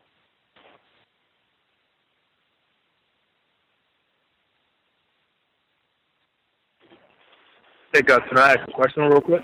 Yes, sir. Hey, I was wondering if uh, Thomas in New York or Rob was familiar with the Ironbound section in uh, New Jersey. I'm familiar with North. Yeah, down there they have um there's a I forget the website. My brother had told me about it. But there's a guy who actually owns a range and uh, he he does those classes. The old, older guy, he kind of looks like uh Bill Cosby a little bit. But um I know a lot of people that go that go there to get training and stuff like that. And um I've never been there. I go to uh Heritage Field in um Eastern PA, but I travel back and forth from um North and um Pennsylvania. So um yeah, you guys can try that one out too if you guys are ever in the area. I'm looking to check that one out as well. Sure. Um, um, Gus, can you please give him my email so he can just send me the information? I'd love to look into that. Uh, I reckon if he emails me until justice at gmail.com, I can forward along. Thank you so much. I appreciate it. Yeah, Gus, I'll I'll, uh, I'll send you an email. Thank you too. I appreciate you. Yeah, no problem. Appreciate it. Uh, final comment before we wrap up? Anybody? Anything? Uh, last comment they want to get in before we conclude?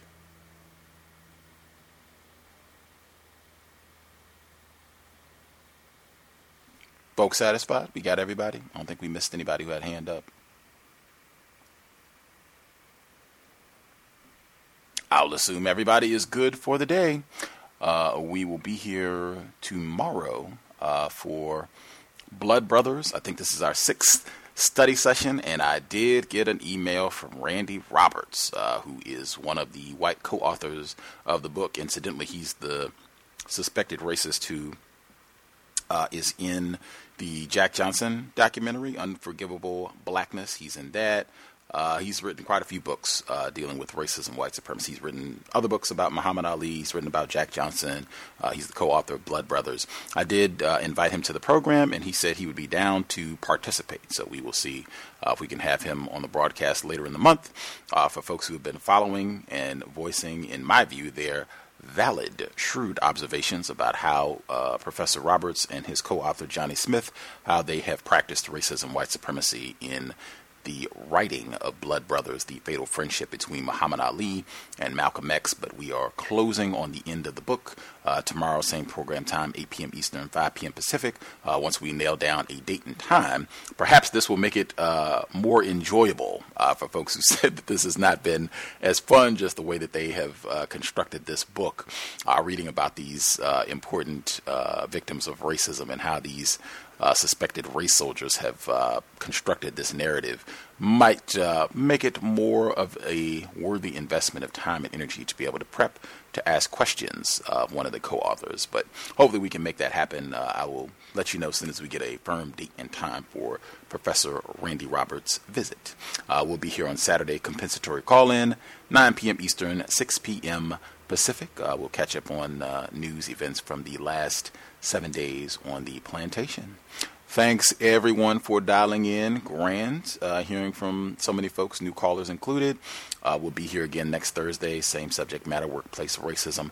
Hope it has been a constructive investment of your Thursday evening. I will say again, sobriety would be best under conditions of white terrorism. We really want to make sure that we are lucid so that we can make phenomenal decisions at all times uh, to keep ourselves as safe as possible. Uh, particularly if you're going to be in a vehicle, if you're out and about, that's as a driver, passenger, even as a pedestrian. You do not want to be under the influence of anything and bump into Darren Wilson, Daniel Holtzclaw, a white person with or without a badge, can be a life ending, life altering situation in about five minutes. Being under the influence of anything is not going to help that situation play out any better. Uh, I would encourage buckle up every time you're in a vehicle. Let's do everything we can to minimize contact with race soldiers. And again, take it seriously. One of the worst combinations in the known universe. Whites, alcohol should be avoided at all costs.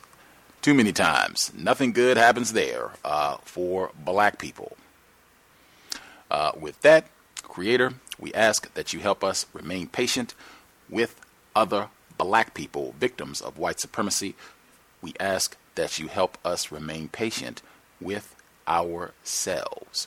Remind us to demonstrate the highest levels of black self respect at all times, in all places, each and every time we are in contact with another black person. It has been time. Replace white supremacy with justice immediately. Context of white supremacy signing out. Thanks all for tuning in. Nigga, you so brainwashed. I'm a victim, brother. Problem. You're a victim. Man, I'm a victim of 400 years of conditioning. Shut up. The man has programmed my conditioning. Mm-hmm. Even my conditioning has been conditioned.